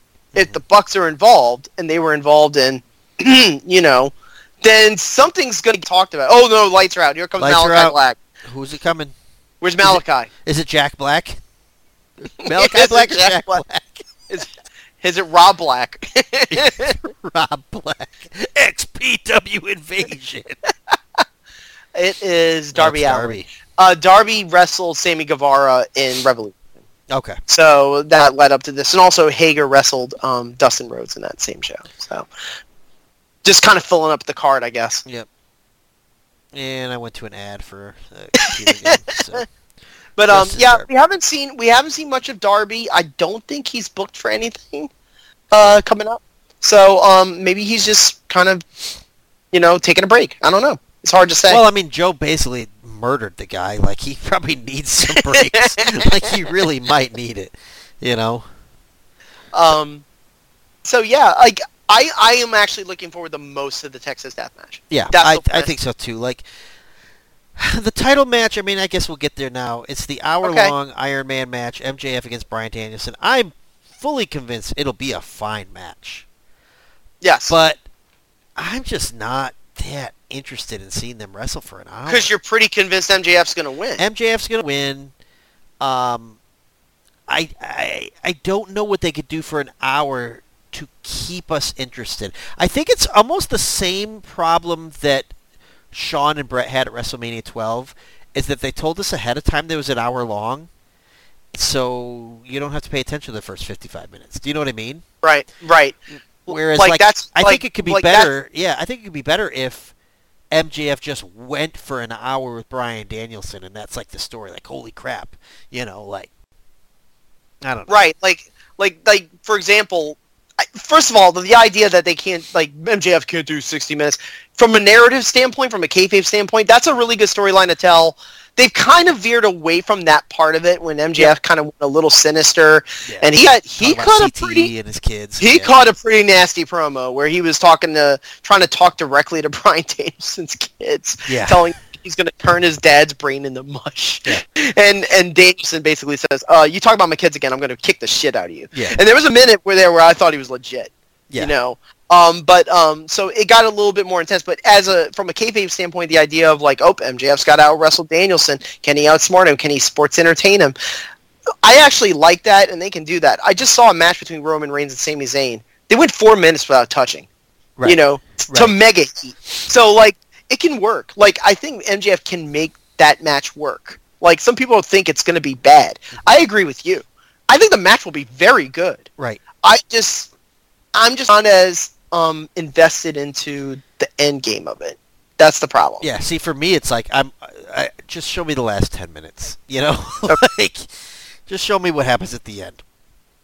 You know, and but, and it'll be the last match. I mean, the idea Oh, of the. Iron Man match not going last is the dumbest idea in the world. But Sure. um, but yeah, like that. And can there be add-ons? Yes. Like there's going to be a buy-in. They're going to throw things on after the Dark Dynamite. sure. There might have be another match. There might be, you know, Well, there could be Jungle Boy Christian and versus Jungle Christian Boy. Yep, Cage. yep, Yeah. Yep.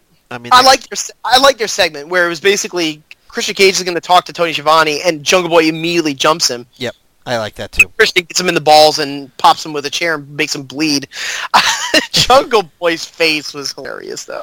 Okay, so Rey Fénix and uh, uh, Penta are out here. They're going to fight Kenny and Hangman. Rey Fénix just ran the ropes a little bit.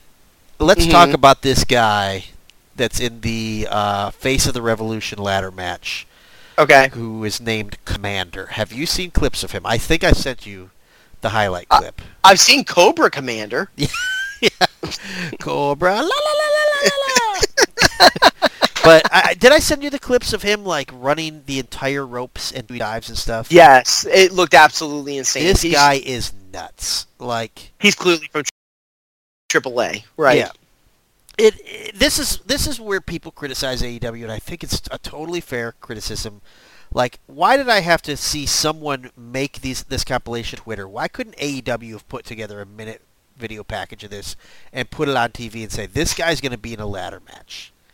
Right, because the the ladder match is on Dynamite, Right. so it's like you can't you can't go back. talk about it, it's already it. happened. You know, Right, and they've done hype packages, very brief ones. Like even when who was that? Uh, Manser. Mance- Yeah, like they did a hype package for him. Right. You know, so they've done a little. They've done a few things like that to get people up to speed. But again, like we talked about, they get so clumped up with talent that they don't have time. I even think Ricky Starks made this. Did did you catch that little thing he said? And I've heard this more than once, where they're like, they're going to get mad at me if I go over time. Yeah. Like there is this obsession with Dynamite being two hours, where it's like we cannot waste too much time and go over. Right. You know, because literally, if we go too far over, we have to cut a match. You know. as Kenny Omega slowly strolls to the ring and gets a separate entrance from his tag partner.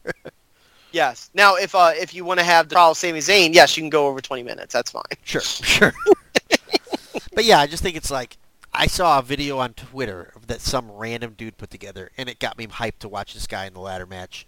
And AEW just This has got to be here." something to do with Roosh and them, where they were able to get some people in, because all of a sudden you're seeing like Dralistico Yeah, and yeah. um, Uh, you know- was on the Ring of Honor tapings. yeah. So now, so he was going under Mascara um, Dorada. Now he's going under Just Metallic, Metalik. Metalik, or however you say it. Yeah. Yeah, he's doing that. He's so not Grand. He's just Metalik. so um yeah, I think this match will be okay. But um the other co- uh, combatants, uh Konosuke Takeshita, Ortiz, the aforementioned Komander, Action Andretti, Sammy Guevara, Powerhouse Hobbs. Yep. Uh by the way, that's I think that's his own town in Oakland.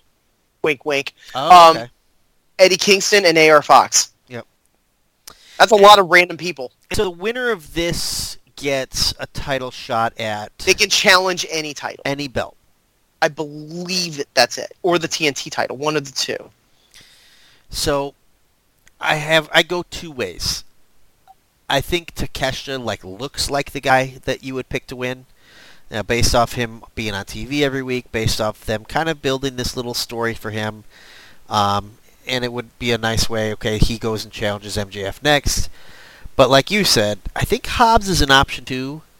But to win and challenge possibly like Wardlow, who might win the, t- you know, like Yes. like that that could I'm- be another option. That could be an option. I don't see Andretti. Um, No. Guevara, maybe. I can actually see Guevara just healing it up and winning it.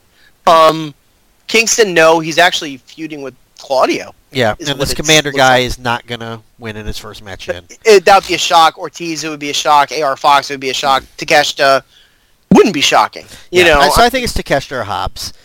okay. Yeah, I, I think it's Takeshita seems the obvious one. If they go with a surprise, I think the surprise is Hobbs. And by is, the way, that dynamite where the ladder match takes place, that's in, that's not in the Chase Center where the Warriors play. That's Revolution. This is in the Cow Palace.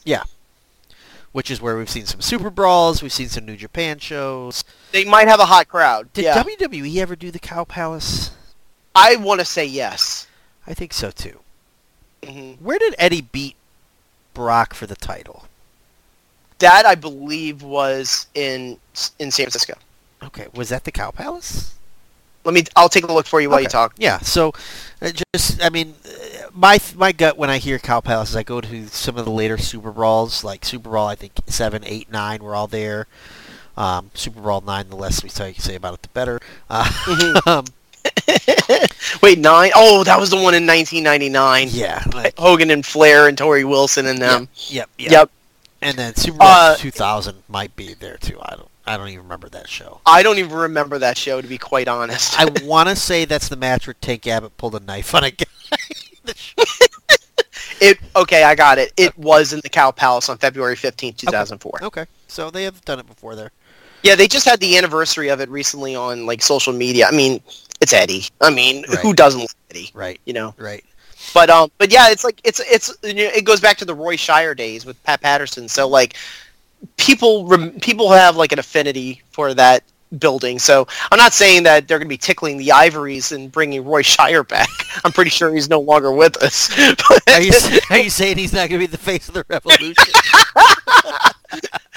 remember when they had that Bad Blood uh, show and they had all, oh no I, this is what happened it was a uh, Slamboree and they brought Lou Thesz and uh, Verne Gagne and Oh, all these yeah, like and that all was like ninety three or something, four, wasn't it? 93 and 94 and like the one of the oh by the way they're going actually i take that back. They were at salt lake city on march 11th when rudy gobert got covid. April that, that was the last one. April 22nd in philadelphia did not happen. Okay. we're talking about the 2020 shows. But this is like a ghost tour. Right. but um but um where was i going with that? Oh um like like the legends all show up and uh they just had cactus jack in this very random match with uh kevin sullivan versus the nasty boys. And Lu- and like Verne Gagne is like absolutely like incensed. Like this is disgusting. And it was a great match, though. that's what i'm saying. Like the legends fuck them old people they don't know anything but no i don't think we'll see too much of that like harkening back type of stuff remember the minneapolis street fight at full gear where tony Schiavone kept name dropping things from minneapolis Yeah. i don't think we're going to see that in san francisco Yeah. i mean no. may- uh, maybe george kittle maybe we'll see Yeah. he's a fan of penta Yep. who's in this match These guys are so awesome to watch. I mean, it is very rapid fire here, man.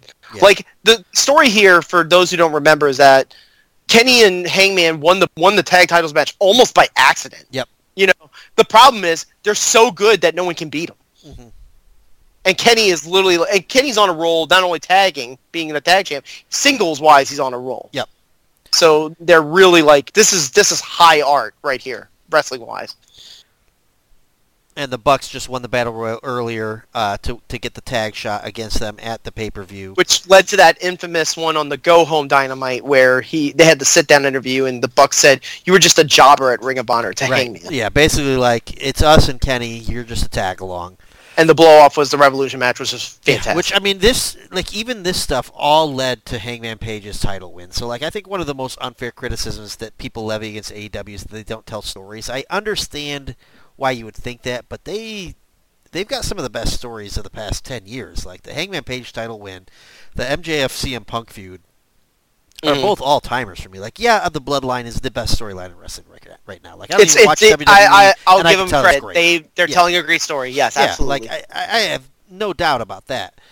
But it's this weird. oh my God, this fucking Hurricanrana out of a DVD. That's crazy. Rey Fénix is just he- he's he's so good. Um, but yeah, what I was saying is like there's a weird idea like if one company has a hot story that the other company doesn't have anything. Like I, I saw a tweet that said oh, like showed the Revolution card and people like oh well there's no storylines to any of the matches. The truth is all these matches have storylines. Um, And you know what? I'll give- maybe maybe is more thrown together. I'll give them. And that. I'll give I'll also give credit to Eric Bischoff. Like people think that all the WCW undercard matches during the NWO era didn't have stories. That's that's a lie. oh yeah. They all had stories. Oh yeah. all of them. Even the cruiserweight championships had had stories. Oh, one of the You know- biggest pops ever, since we're talking Slamboree, is when Dean Malenko dressed up as a luchador and won a battle royal to get his hands on Chris Jericho. Maybe Dean Malenko is Komander. Oh my god. Commander Malenko. commander Malenko. He does book the match. It's like when they have a main event AEW match, it's usually Malenko who books it. Him and Arn. I didn't know that. I knew Arn did, That's- but I didn't know Malenko did. Arn and um uh, I mean Daniels helps out a lot and um oh god uh, Jerry Lynn Jerry Lynn is a big part of the booking Yeah. backstage. Um the other matches on Dynamite coming up uh, that we didn't talk about Hook and Matt Hardy uh, for the FTW championship. Yeah, I saw that said Hook's reinstated. Like, what happened? Reinstated? so so he this is dumb. Um Stokely he he like he got up in Stokely Hathaway's face and wrenched his arm. So Stokely Hathaway threatened a lawsuit for breaking his arm. And so he so. Hook was Hook was suspended pending investigation. Oh, okay. I didn't know that last bit. I knew there was a Stokely thing going on. Yes. I did not know about the suspension pending investigation. Yeah, well, that suspension lasted about a month to five months less than CM Punk's. that's how they should um, announce it. Back from suspension. um, that's how half of Major League Baseball announces their people at the batter's box. But um, uh, Chris Jericho and Peter Avalon, we talked about that a bit. Look, Peter Avalon's on Dynamite. Yeah, I, I, I'm all for it. Yeah. And um, Toni Storm and Riho, and a promo between Danielson and uh, MJF. Yep. Yep. I like I like MJF's current kick where like he like they even say in the announces like because he's obligated to be here. he's contractually Yes, just obligated like to just like we are contractually obligated to do this show, even Yeah. when we don't want to. right. right. so, uh, but yeah, it's uh, it doesn't sound like a ton for Dynamite. Um, does the face of the Revolution main event? Holy crap! That was yes. I, I just saw that. what the heck, dude? like, jeez, this stuff is It's- nuts. it's Holy- like oh, they're just going. I know. They're just going back and yeah, forth. Yeah, we're not doing like, very good German- commentary, but if you're watching No, live with us, I like, mean, we're, we're live watching the Kenny Omega Hangman Page Lucha Brothers match, and it is in that mid portion, like breakneck. Yeah. I'm gonna do every move, destroyer. I'm gonna do every move in the book for the yeah, next we got five. cutters, we got th- throwing a beel toss into a German suplex, then another attempt that gets reversed into a spinning cutter. Like, good Yes. lord. Even even even Bryce Rems, Remsburg, who is like the human definition of Adderall, he cannot keep up with Yeah, what's going. right. Um, so for the Rampage, which is going to be also in San Francisco live, Mhm. um, nothing yet. So I can't. We can't really yeah, then nothing for the zero hour then too, huh? Yeah, the, there's nothing for the pre-show. Yeah, so the it's part, Is it the 0 we're hour or the buy-in? I What's it called? last year they called it the buy-in. I can see them flipping it and calling it zero hour. Yeah. Also, some kind of juicy things. Uh, the the media the media thing. So Mm-hmm. we're gonna probably see somebody try to troll them about Ariel Helwani. Yep. Uh, Yep. you know, they're gonna probably ask him a million questions about Ring of Honor. Um, so what do you think about the Ariel Helwani thing? Like, All right, I I know you got a pretty hot take on it all, but um, for me, I think ooh, that was a nasty knee trigger and a kick the face by Fénix. We are doing such a bad job of staying on, yeah, it's, but it's- it's just we're just watching it while we talk, man. um, so the so the Ariel Helwani one where he he replied back to Tony criticizing him and he basically um, alluded to him being on cocaine. That Tony Khan on cocaine stuff has always been around on the internet. yeah, it, maybe in an amusing sense, like Scarface, like, oh god, this dude is mad with power. He's giving wrestling fans everything that they want, um, like this match. But like the thing is that when you're literally telling people while you're being paid by WWE through BT Sport, oh yeah, you're you're the snowman, you're you're a drug addict. That's not a good look, I agree. especially if you consider yourself a journalist. I agree. So That's I mean, if if you're living under a rock and you don't know what it is, so Ariel Helwani interviewed Tony Khan a while back. Tony was evasive in answering stuff about the elite. I have always kind of understood like it's it's a legal situation. He can't give answers, but Ariel Helwani basically buried him and said it's like the toughest interview he did, ever did. The guy gave him nothing. We we talked about it when it happened. We thought I thought the interview was very awkward. yeah, yeah, which Yeah. is fair. Tony Khan seems like an awkward person, you know. Yeah, he was promoting Grand Slam. Uh, but Yep. since then, now Ariel Helwani's like appeared on WWE television, so like he's in the likes of like Ryan Satin at this point. And Tony Mhm. Khan, in a move where somebody should have told him this is not a good decision, tweeted at Ariel Helwani and called him a fraud. He's like, you're, you're a fraud journalist. You're no better than Tony Schiavone. Poor Tony catching stray bullets there. yeah. Now Ariel Ariel tried to defend Schiavone. yeah. Like, And, uh, to his credit. Yeah, and Ariel goes back and calls him the snowman. It's just, I think they both look like losers. You know, I think they both look like losers. We said this with the aforementioned Big Swole thing. Oh, we just hit his own partner. Yep. They're not getting along. Yep. The um, the like Tony came out of that Big Swole thing looking so bad because he took the bait.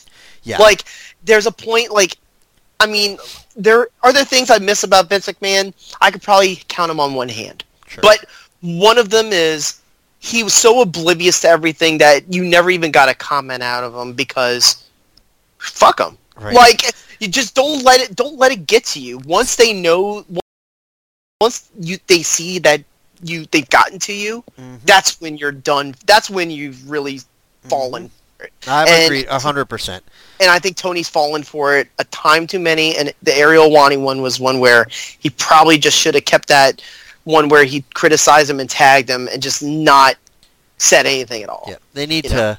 they need to hire an intern, give him the login to Tony's Twitter account. Some anonymous person is in charge, and Tony just get a burner account and say whatever you want. That didn't But- work for Trump. Yeah. But like, eh, yeah, it's a bad look, and it's a bad look in the sense that like I think collectively more people crapped on Tony for it because the truth is Tony's in a bigger position. Like you're the owner of a company. Come on, dude. You know. Yeah, and is Ariel's outreach bigger than AEW's? I don't think so, but WWE's is. Right. And if WWE Right. sees you as an A as anti AEW, they're gonna they're gonna like you. The only problem with Ariel is that his takes are pretty poor about AEW. Yeah, I agree. They don't age well. Like I still remember that one where he went on the Ringer and talked about how WWE under Triple H was in a renaissance. Right. I'm like, Well, and I mean, and that's I think now that now that you see him on WWE TV, I think that's where Tony Khan's coming from. It's like, oh, no wonder you love it. They're paying you. You know, like I totally get that. yes. Um, but you don't have to tweet it.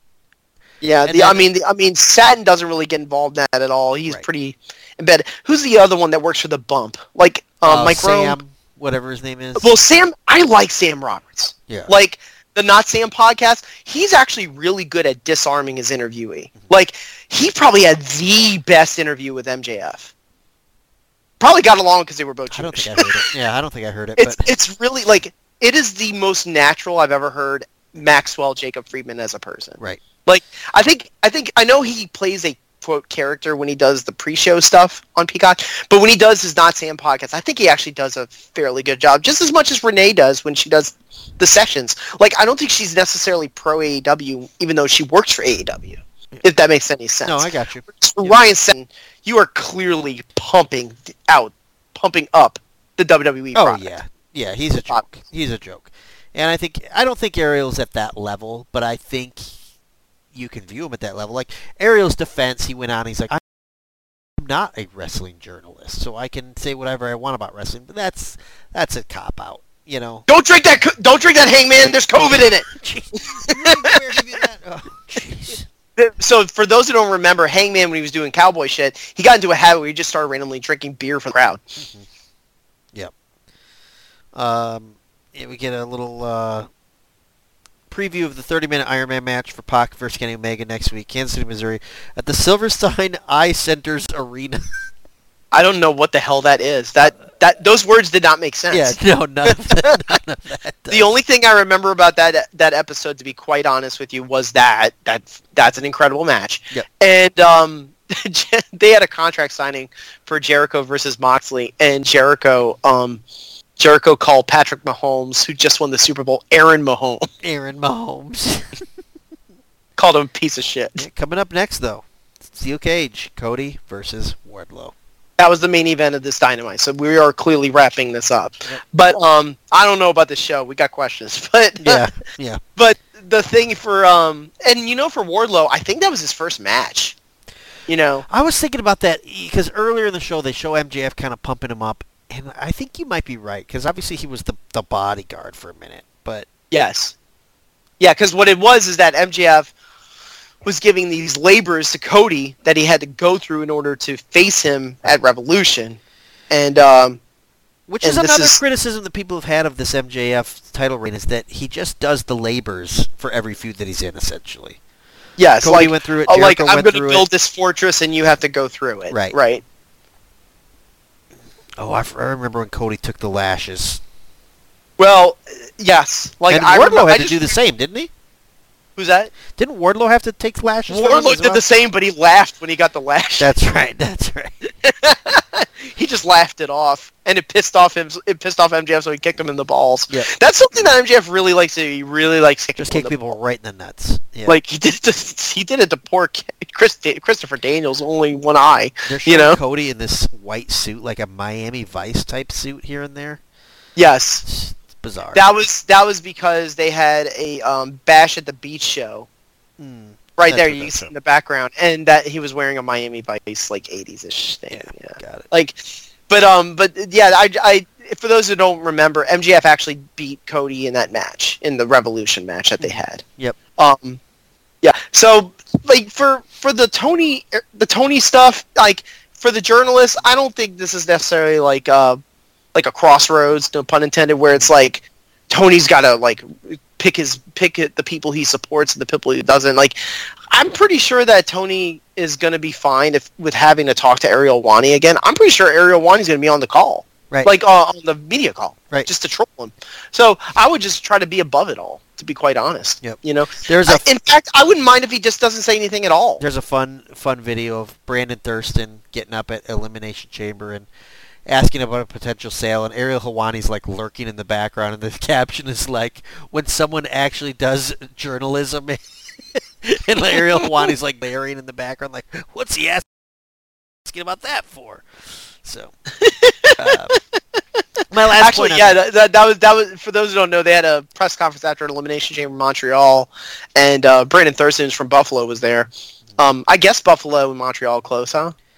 I would say like four or five hours, I think. And and Ariel was there too. Yeah. So Um, The last thing I'll say about the whole thing is, I think it's goofy that Ariel will be like, "Oh, you, you snowman," like to try and like disparage Tony Khan's character. Like, people are aware of who owns the WWE, right? Like Tony Khan is still several murders and rape allegations behind.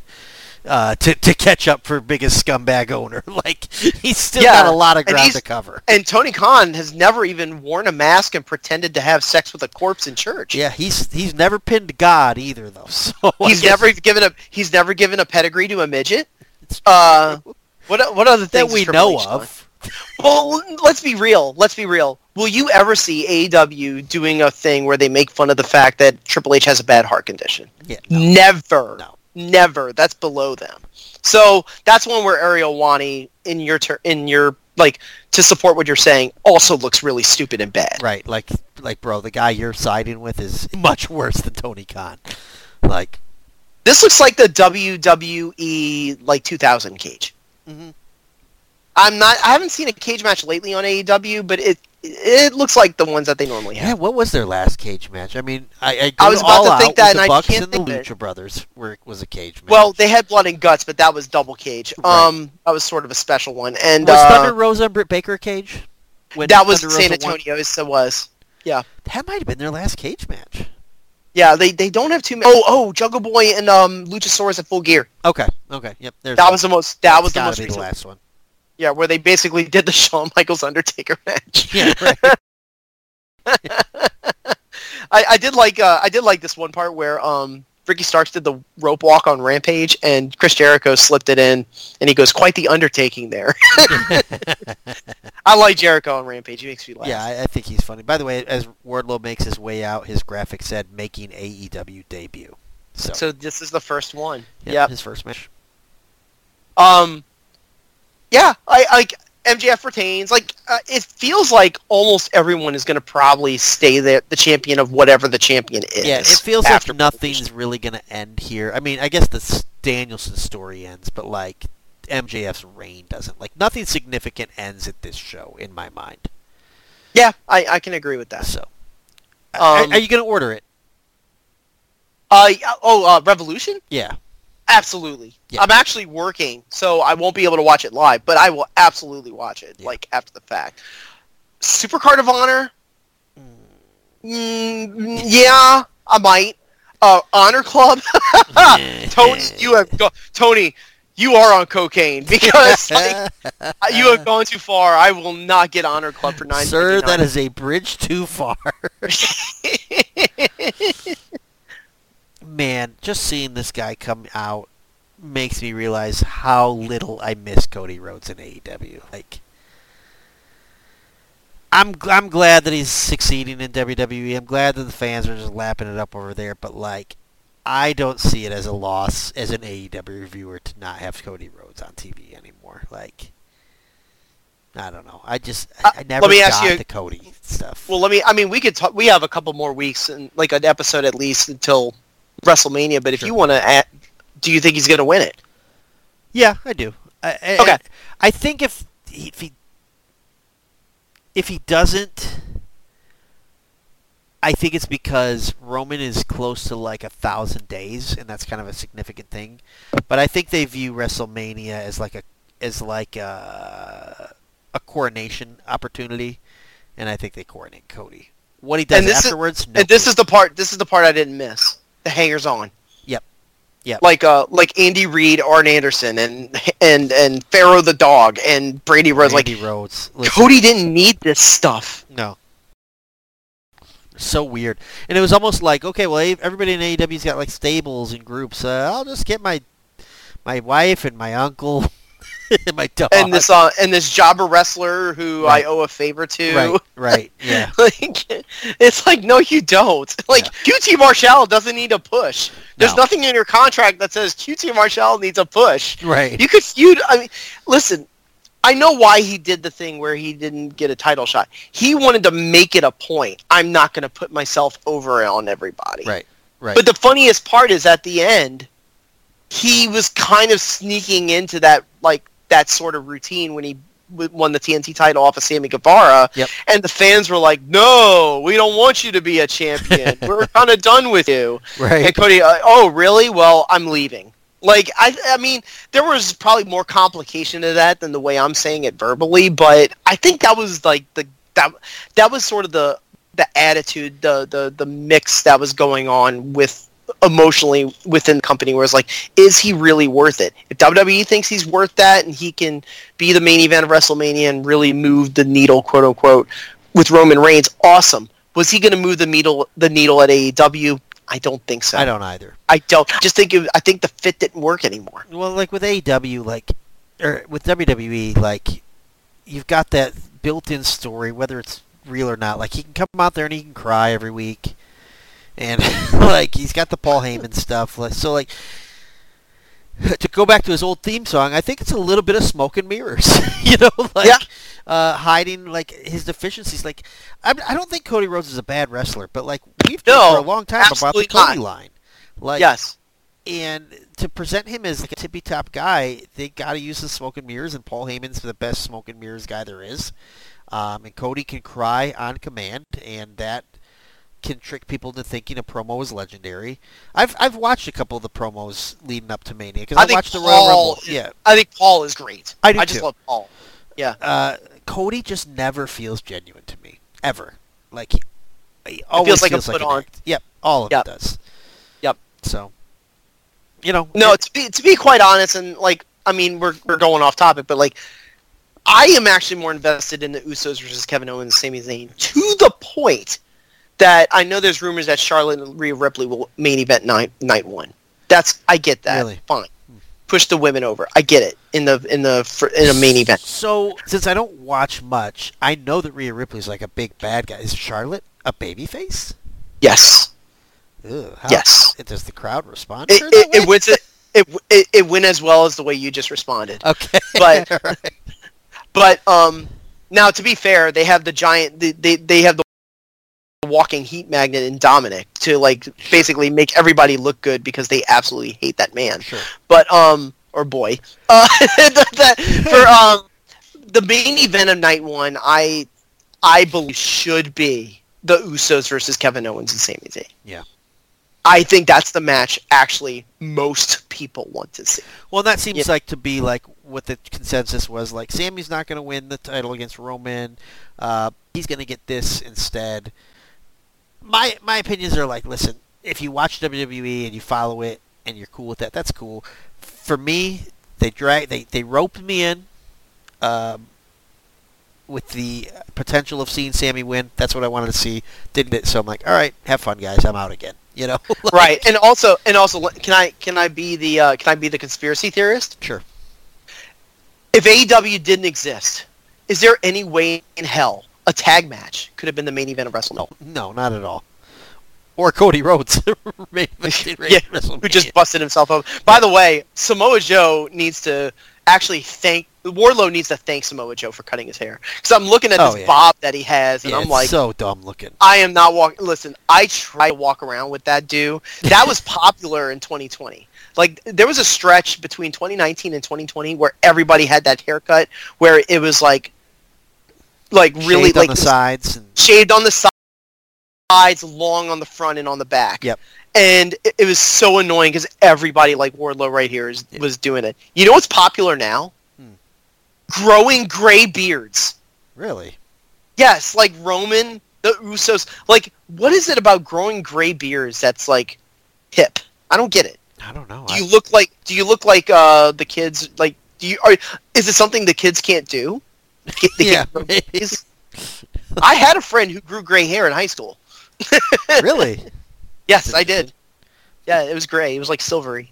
He was a silver fox at 17. Silver Fox, just like Eric Bischoff when when he got his head shaved. you remember that when he got his head shaved, and all of a sudden we all realized. All of a sudden, it was like it was like uh, it was like grayish. Yeah. Like also, he tried to be a baby face, which is like nope. yeah. you are not a baby face. Uh, Cody in a precarious position here. If he were to fall there, would he win the match? Like, That's a good point. Like so there is under the actually some wi- so there's some wiggle room between yeah, the the the cage and the and the the apron.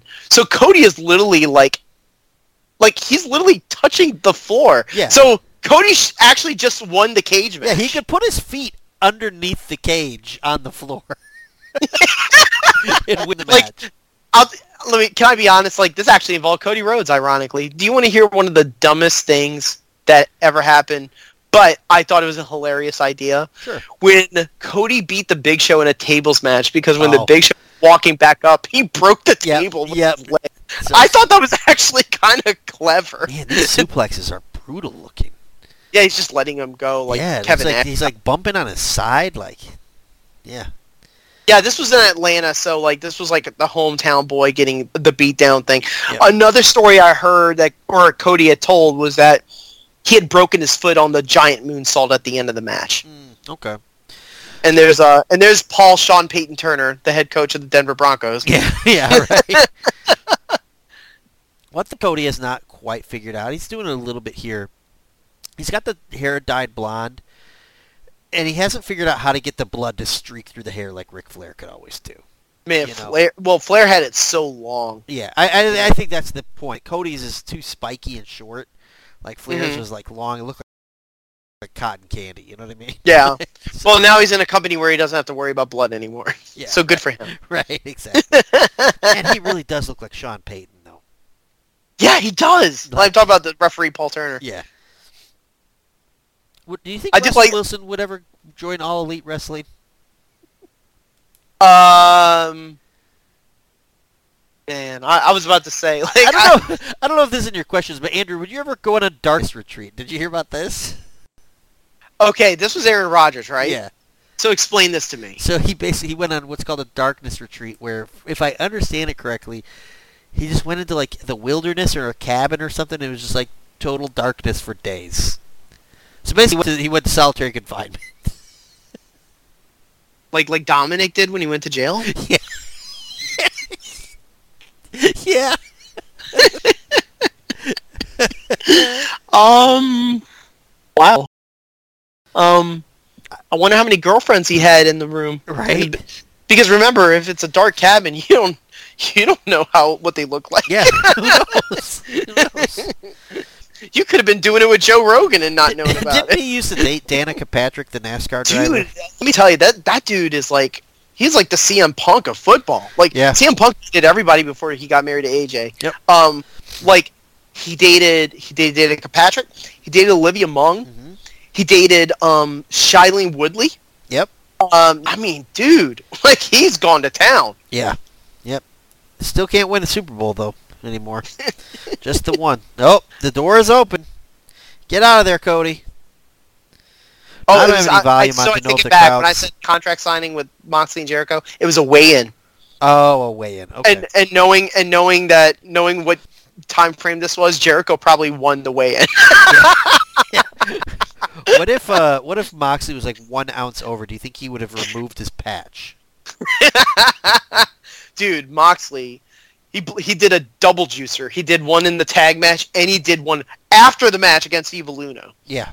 Yeah. So, uh, give me give me the betting odds on Juice for um for, uh, Jon Moxley. Oh, well, so like you showed me the betting odds earlier, uh, like it with Vegas, and I think MJF was like minus five thousand to retain, which means like you got to bet five thousand dollars, five thousand to win a to dollar. win a dollar. like yeah. I would say triple that for Moxley to Juice, like minus fifteen thousand. Like Of the blood. Now Yeah. winning. you got, I got to put my mortgage on just to win a. And that's a why I'm looking forward to the match as much as more than like you were saying with MJF and Danielson, even though I think both matches will be very good.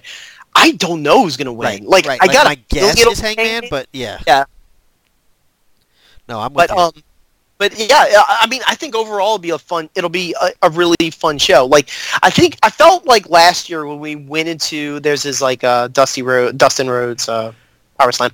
But um the thing is that I remember when we went into Revolution 2022 we thought man this has got some good ingredients but we'll just let's just see how it goes.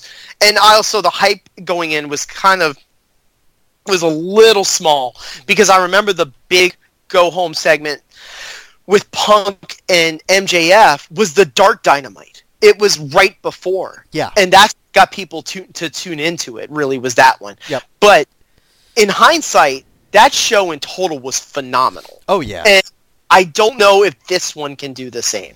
We'll see. Wardlow at the top. Is he going to do his swanton? Yep. We're not the best live commentators, are we? No, we're not. No, we're not. I mean, listen, we've had a lot of live watches on the no so. Yeah. I mean, Yeah. I feel like we're getting there. Justin Uh, do you and me the to ask- do have you want me to ask the questions, or do you want to ask the questions? Uh, well, once this is over, I can close it out and I can bring them up. Okay. So but basically, Andrew's been kind of running point tonight on our notes because uh, my YouTube app is not functioning well with me, and it's not letting me minimize and look at anything else. So if I if I minimize, I lose. Um, the- just a few random. So, um, AEW is uh, trademarking uh, Collision.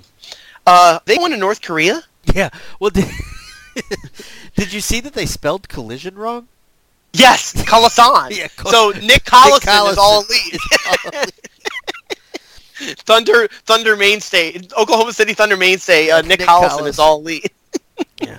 Let me ask you this: Would you rather watch a 60-minute wrestling match or an NBA basketball game that goes into the 160s, like the Clippers and the Kings? Uh, Listen, when I saw that ha- happen, I kind of was bummed that I didn't get to see it because that's that's pretty cool. it's one of those classic after dark things where Yeah. you just got like I was you just got to be really lucky to be up that day and watching it. Yeah. And I Now, was. The All Star game totally was. different. No interest in the All Star game. Oh god no. I actually to be honest Jordan, I literally do an EA podcast Yeah. and I did not watch the All-Star me, game. and, me and my son watched All Star Weekend, and it was so like bleh, just nothing, man. Like the three point contest was just. What is what is Cody looking for? Is he looking for the powers that the Warrior was looking for? Yeah. Yeah, he's looking for the spirit of his dad. Dad, what would you do? I, I moved out of that cage. This. Well, you know, the one thing I will say, I just got a feeling.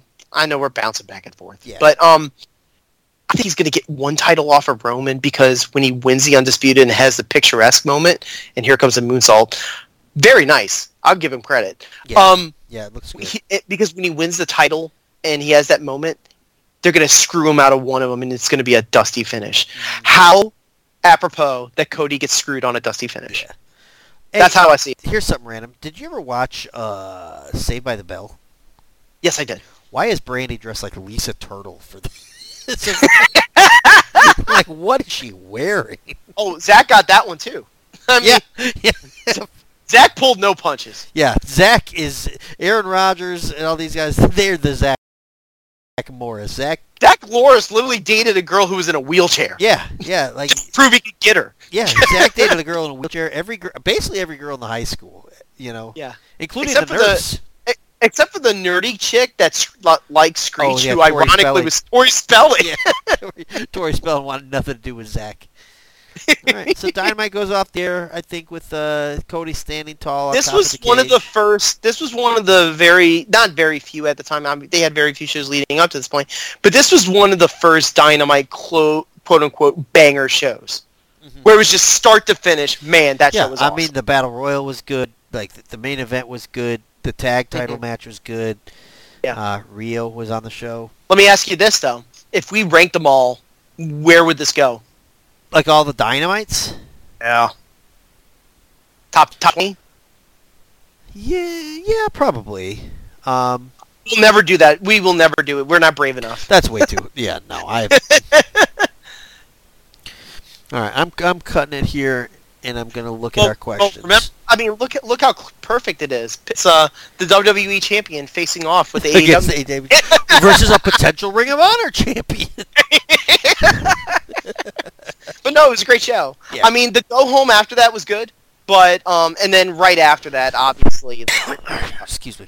the Daily's Place. But um, but so it was like it was like God, they just got it figured out, and then COVID fucked everything up. Yep, yep. So, all right, Andrew, uh, that was a pretty good one. Uh, Revolution is coming up. Uh, if you guys are listening, watch Revolution. Tell us what you think. Let's get some go- let's get to some questions because we're hitting about two hours. So let's uh, yeah, we're let's we're there. we're we're burning the midnight oil now. Yeah. All right. I have not looked at these at all. Normally, I look at a couple and then don't. Uh, Andrew, is it possible for the movie Everything Everywhere All at Once to pick up more Oscars than the number of Wrestling Observer awards that AEW snagged last week? No, no, Yeah. no, no, no, no. AEW won like 30 Wrestling Observer awards. Yeah, I. I think everything everywhere, which I did watch. It's the Michelle Yeoh movie. It's Yeah, I watched it. Great Um, stuff. it's fantastic. It's- It's a really good zany movie with a good heart. Um, it probably will win most of the good Oscars, but it'll probably pop out at like six or seven. they just won a ton. Like they swept like the SAG awards or something, right? Guilds, they've swept it. Yeah. Right. Right, uh, Jordan and Andrew on the previous episode, episode 38, decided that if an AEW wrestler performs on Dark Elevation, Dark Dynamite, and Rampage in the same, way, same week, it should be called the Quattro. But now the Ring of Honor is airing his own show. when a wrestler works all five, should it be called the Cinco? Uh, I think better question: Can we get enough programming to have someone reach the Ocho? We, Well, wait, wait. Well, we got all access. yeah, Um, and a pay per view. So if it's a pay per view, and, and a, a pay per view and a pre show. Yes, boom, they're. If they win a pre-show to get a spot on the main show, We got Collision coming up. Nick Collison's going to win the Ocho. Nick Collison's gonna win. The, Nick Collison's gonna be wrestling. Listen, like Sadam's saying, I'm watching him. He's improving. Right. He's improving. Gotta give him credit. You know, he's getting it. Like, even like the goofy stuff, like where Jarrett and Jay Lethal were like falling, and he's just holding them both up he with just his hand. pushes them like Yeah. little, like little, like like ballet Yeah, dancers. they're all like wobbly legged. That's just goofy stuff that I love. but he's uh, good at it. Yeah. Um, Saraya and Toni Storm tried to beat up a fan with a s- sign at ringside, and the fan was clearly what the business calls a plant. Would it be funnier if the fake fan next was dr- dressed as an actual plant? Better this says fucking Scooby Doo. Yeah, listen, I'll answer it with the question above that I was going to skip. What if the fan is dressed as a snowman? Then we know Tony Khan's got a great sense of humor. Right, I agree. I agree. Well, we won't know if he listens to this show, but we know he listens to the MMA Hour. Yeah. so they beat down the, the, the snowman, and they spray paint the L, but then they put A R I E in front of it. How how about they piss the letter L in the snowman? Do you like the spray paint thing? I mean, I guess it's. I will say the one where she spray painted Toni Storm's ass and then gave the hip attack to Britt was good. I like that. It's it's okay. Like I mean, it's it's something. You know. Yeah. Um, it's not like memorable, but it's it's something. Um, so Eddie Kingston beat Jay. We didn't even talk about this. Eddie Kingston beat Jay White in a match where the stipulation was that the loser leaves New Japan. So Jay White leaves New Japan. But Yeah. the match took place in San Jose, California. Would you be willing to have a match where if you lose, you can never visit any other country? Well, I don't I don't travel much, so I'm game. I live I live within an hour of Canada, so I'm going to say no because not that I go like to, going to Canada Canada? often. I don't haven't I don't often, but it's right there, so the opportunity is a little too too near for me. Like like you still want that in your back pocket. Yeah, yeah, you never know, Yeah. man. Niagara So Falls so Jay. White so Jay White finished up with uh, New Japan. Yeah. He's done. Yeah. Um, so now there's, there's a lot of heavy rumors already that he's going to WWE. I'm fine with the that. other- go wrestle the other the other two that um, one we talked about extensively in a past show, one we didn't. Kota, who are kind of like not hot free agents, but free agents that people are paying attention to. Kota Ibushi Uh-huh. and Edge. Yeah, that one popped up kind of out of nowhere. Uh, His contract's up and he hasn't renewed it yet. Yep, yep, and he just uh, he him and his wife beat in and Rhea, but then Mhm. he's he's gonna have the blow off with Finn at, at WrestleMania, correct? Yeah, they think it might be him and the Demon at Hell in a Cell. That's weird. Okay. But remember, but here's the funny thing too. This is weird. I mean, we're going down a rabbit hole. But Edge is now filming a show that's going on Disney Plus. I don't know the name of it. The other thing is, I I am not good at the Viking show. Okay, but he he did the show Vikings. Yep. Well, Vikings Valhalla, not Sarah Rogan, Logan, is on Netflix, and it's become extremely popular. Oh. So his his acting career isn't taking off, Adam Copeland, but it's it's better than it was before. Like to the point that he can't do WWE events, major ones, so it interferes with his filming schedule. Yeah. I think Maybe he'll just act. one of the weird things for me of picturing him joining AEW is like Christian can be Christian Cage, and you can work around that pretty easily. He was the dude. He was the big what if. He was the one they tried to sign in October of 2019. Yeah, but like It was going to be him, and uh, Vince said, "No, we're not letting you go there." I You do think it would be here." weird to have him be Adam Copeland as a wrestler. I know. You know, it'd be like when Diesel Hey. became Kevin Nash. You know what I mean? Like, Yeah. Listen, Edge is a phenomenal storyteller. You give him a lot of new toys to play with, and I'm sure he can make some chicken salad out of that. You know, if he went to AEW. But yeah, it would be weird. It would be weird. uh, so back to the questions. Orange Cassidy told Wheeler Yuta that he didn't try to be his teacher, but his best friend. Andrew, can you name someone you had as a teacher that would consider you would consider a close friend, or better yet, a best friend? No, I don't really have one that I talk to extensively, any Yeah. professors or teachers. But I had teachers and professors that I really admired. Sure. Yeah, I agree with that. And one thing I think is cool is like um, there's some teachers that I had in high school that now like with my boys in the same high school, like Oh, the same yeah. teachers. It's really cool. You know. No, like- Katrina took that opportunity away from me. But Mm, like, yeah, I get, I get what you're saying. yeah, like Mr. Shout out Mr. Riley if you're listening. Tony, Mr. Riley listens to the show. uh, so Andrew, should we rename the Blackpool Combat Club as the Claudio Combat Club so we can call it the CCC? so wasn't the Soviet Union Claudio is a heel now, dude. He is a clear heel. I now. agree. Yeah, like He's an asshole. And I think Wheeler Yuta pretty much is too. Oh, we didn't even mention this. I, shame on me. Yeah. Orange Cassidy and Wheeler Yuta had a great match. Oh, awesome! open match Dynamite. To open yeah, probably probably the best match. Him that one or the Young Bucks and Aussie Open, but it was great. It was No, I great. think, I think that was better than the tag match. Yeah. Um, but yeah, they're definitely heels. Um, Mm-hmm. interesting. So, uh, Jade Cargill is now on a 52 match undefeated winning streak. Hook has yet to lose as well, and Orange Cassidy has won 18 in a row leading up to his match against Yuta. So I guess 19 in a row. What wrestler in AEW can you see winning at least 20 or 30 matches in a row in the future? And why is it Peter Avalon? if it was Peter Avalon, that would be the most unlikely upset of all time. Do you like win streak storylines? I'm okay with it. The problem is, how do you end it? Yeah. Like, like that, that. That's like that's gonna be the problem for Jade. Mm-hmm. Like, there's gonna be so much second guessing when they finally get to that point. I'm I like, just okay, she's lost all her steam, dude. Like she's like but even- but she's still got the winning streak. That's the funny part. Right. Yeah. Yeah. Like, but even like past pay per views, they just tack a Jade match on. I feel like in our past previews, I'm always like, She literally had she literally had a pre uh, like a promo on Rampage, a taped one, where she's like, "I will have, I will, I will wrestle anyone. right, I will wrestle anyone." right, right. It's like, it was like, "Please wrestle me." It But they're keeping her away sad. from the good workers because they don't want to I like have- expose. And let me tell you this too about Jade, just especially with her um her career, you know, as a former basketball player, being married to a major league baseball player, blah blah blah. If you don't have her on All Access, you did it fucking wrong, dude. Like, Yeah. She's got a story to tell. Yeah, yeah, and she's got that look like of She's a star. smart. Yep. Yeah. Uh, hey, But, since- but the answer to give the real answer, Wardlow, Wardlow again. yeah, I yeah, that seems pretty obvious. Yeah. I'm trying to think if there's a ta- I'm trying to think of a tag team answer, but not. Mm, nobody jumps out. Yeah, Wardlow seems right. Okay. Uh, hey, since Mike Tyson said on a, pe- uh, on a recent podcast with The Undertaker that he would rather work with WWE instead of AEW, should Jericho kick him out of the inner circle? Well, I mean, listen. I'm sorry, I the think inner circle. Well, to be honest with you, he should have kicked him out after that. Um, after that commentary he did on Rampage, where he had no idea what match he was watching. Oh watching. yeah, yeah.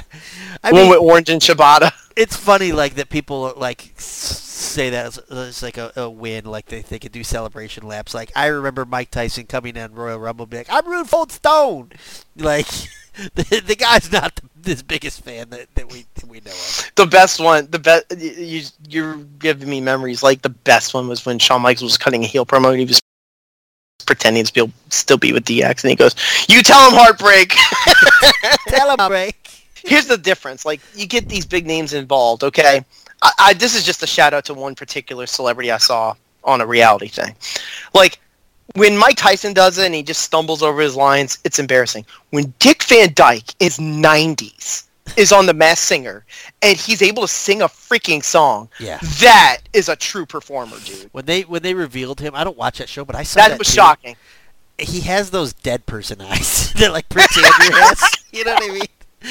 Those- just, I was amazed that this man could even do anything. Yeah, That's all. And he's wearing a giant costume and did better at the show than Chris Jericho did. Um, so back to our question: Since Saraya and Toni Storm's outsider duo is now being called the Freelancers, why don't we call Jon Moxley the Lancet because he finds a way to leak blood in every match he's in? I think when I just do these questions to see how long I can pop you. yeah. How long until you break? And Pretty Um, Peter Avalon could be a Knight of the Round Table, be Sir Lancelot. When does he like? I'm serious now. Like, when does he not bleed? I know it's like If you're Renee, are you scared? Yeah, I don't know. Well, she must not be because she wears white dresses on the show, so she ain't worried about it. she ain't worried nothing. I mean, Moxley seems like a well coordinated person in real life. Yeah. Like when you see the interviews, he seems to be well balanced. Yeah, You know. But in in the ring, he's like he's Bruiser Brody like 2.0. He's Yeah. He's a fucking wild man, Yep. and he's a phenomenal wrestler. If this is the like the time where it's like, all right, you can take your fishing trip, great. That man deserved it. I agree. You know, Yeah. take a break.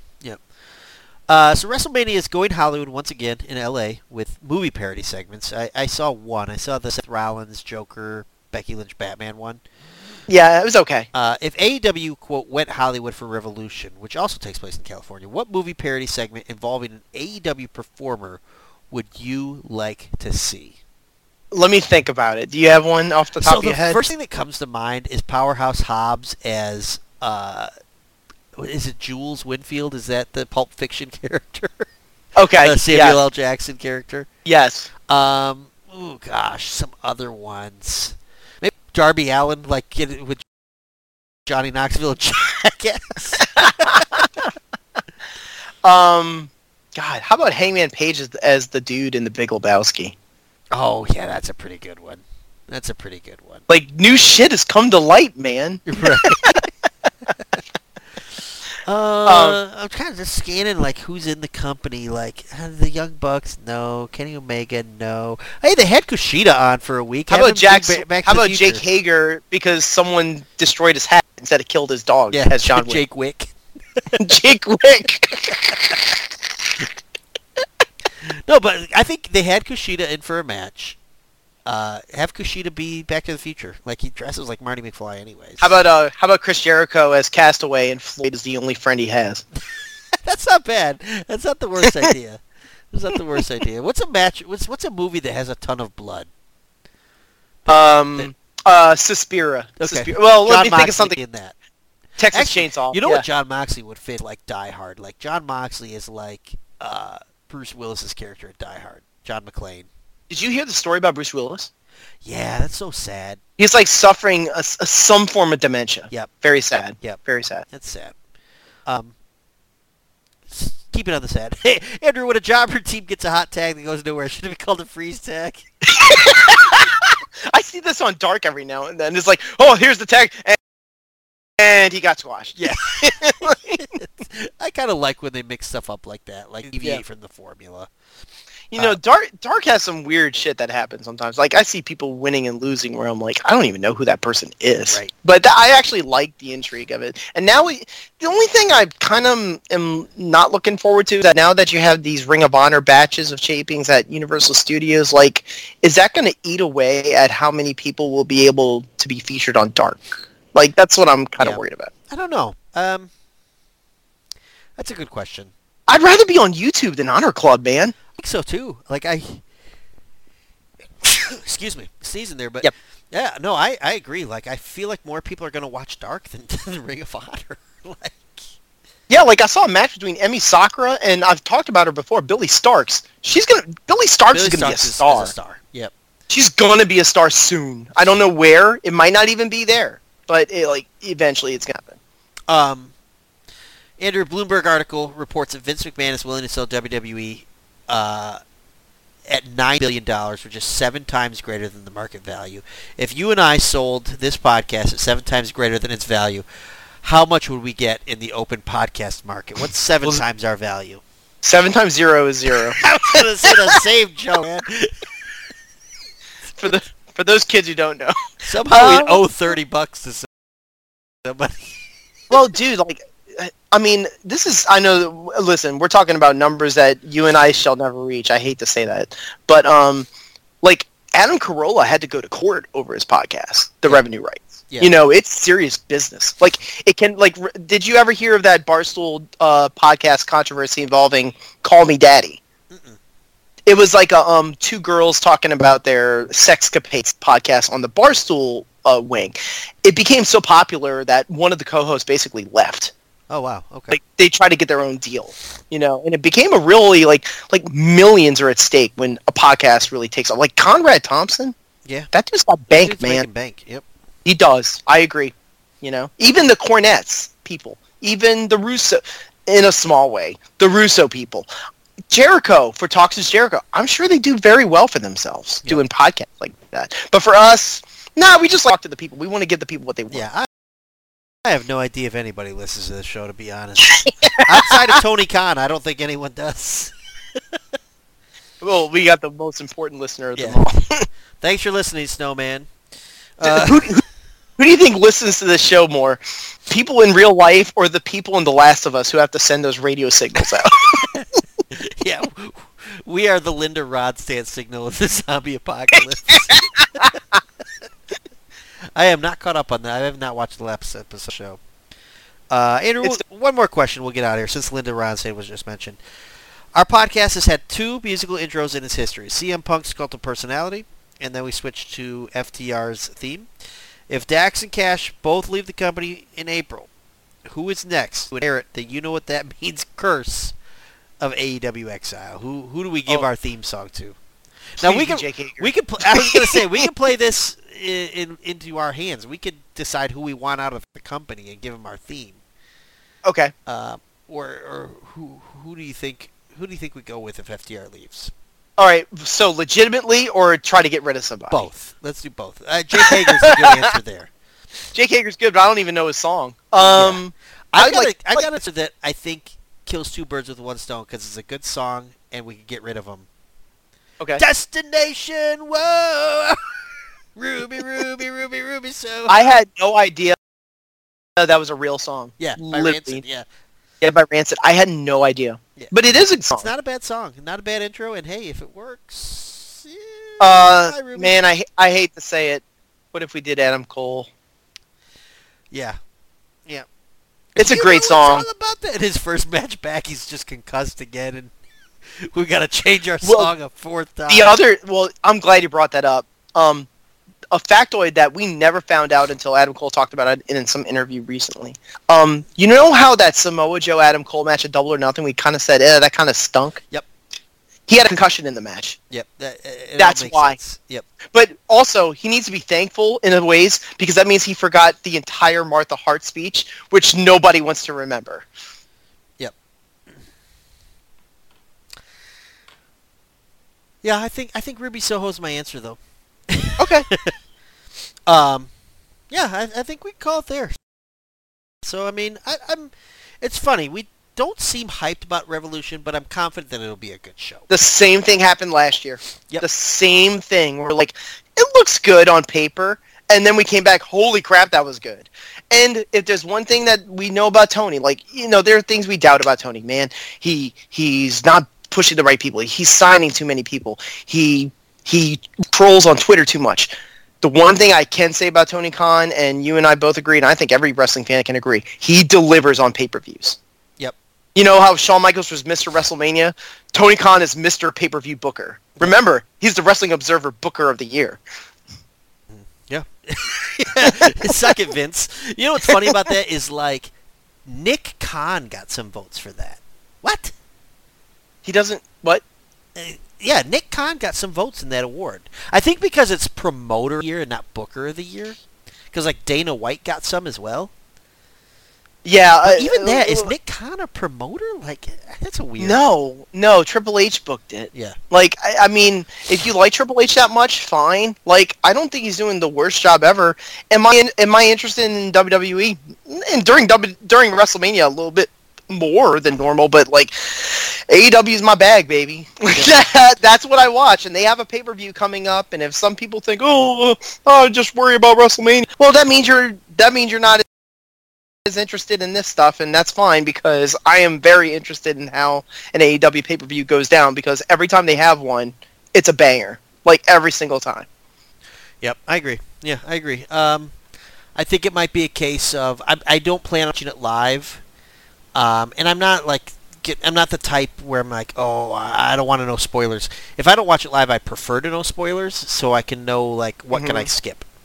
You I know? watched Forbidden Door on tape delay, and it was great. right exactly. Like, I, I watched it, and I was like, I wasn't jealous that I saw it later. I think we're in an era now where a lot of people see things like DVR. Like they, they, they don't always watch it live. You know, Yep. the revenue mover is the fact that it's live entertainment. Like that's Sure. what gets them Sure. the, the TV deal that get. But like, in terms of like for me personally, I can watch it later. Right. It's not. I don't feel. I don't. What's that thing called? FOMO. FOMO. I don't have FOMO. yeah, not with wrestling. Yeah. definitely not. So, but For those who, for those who didn't hear me right, FOMO. know, Fear, fear fear of of missing out. out.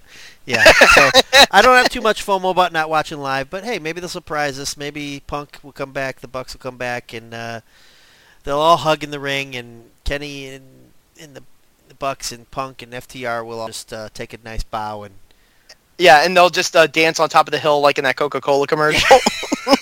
where they all dance and they all sing to each other, and then Takeshita pins them all. That'd be great. So, but I don't know. You know what, Andrew? I mean, as our good friend uh, Boris Johnson says, you can't do business with somebody that you're not talking to. I don't know. If he says that. and as Bonesaw Sawyer said, "You're going nowhere. I got you for 60 minutes. Bonesaw McGraw, I thought. It's fucking it's pain time." Sawyer. Bonesaw Sawyer. Jungle life, I'm far away from nowhere. On my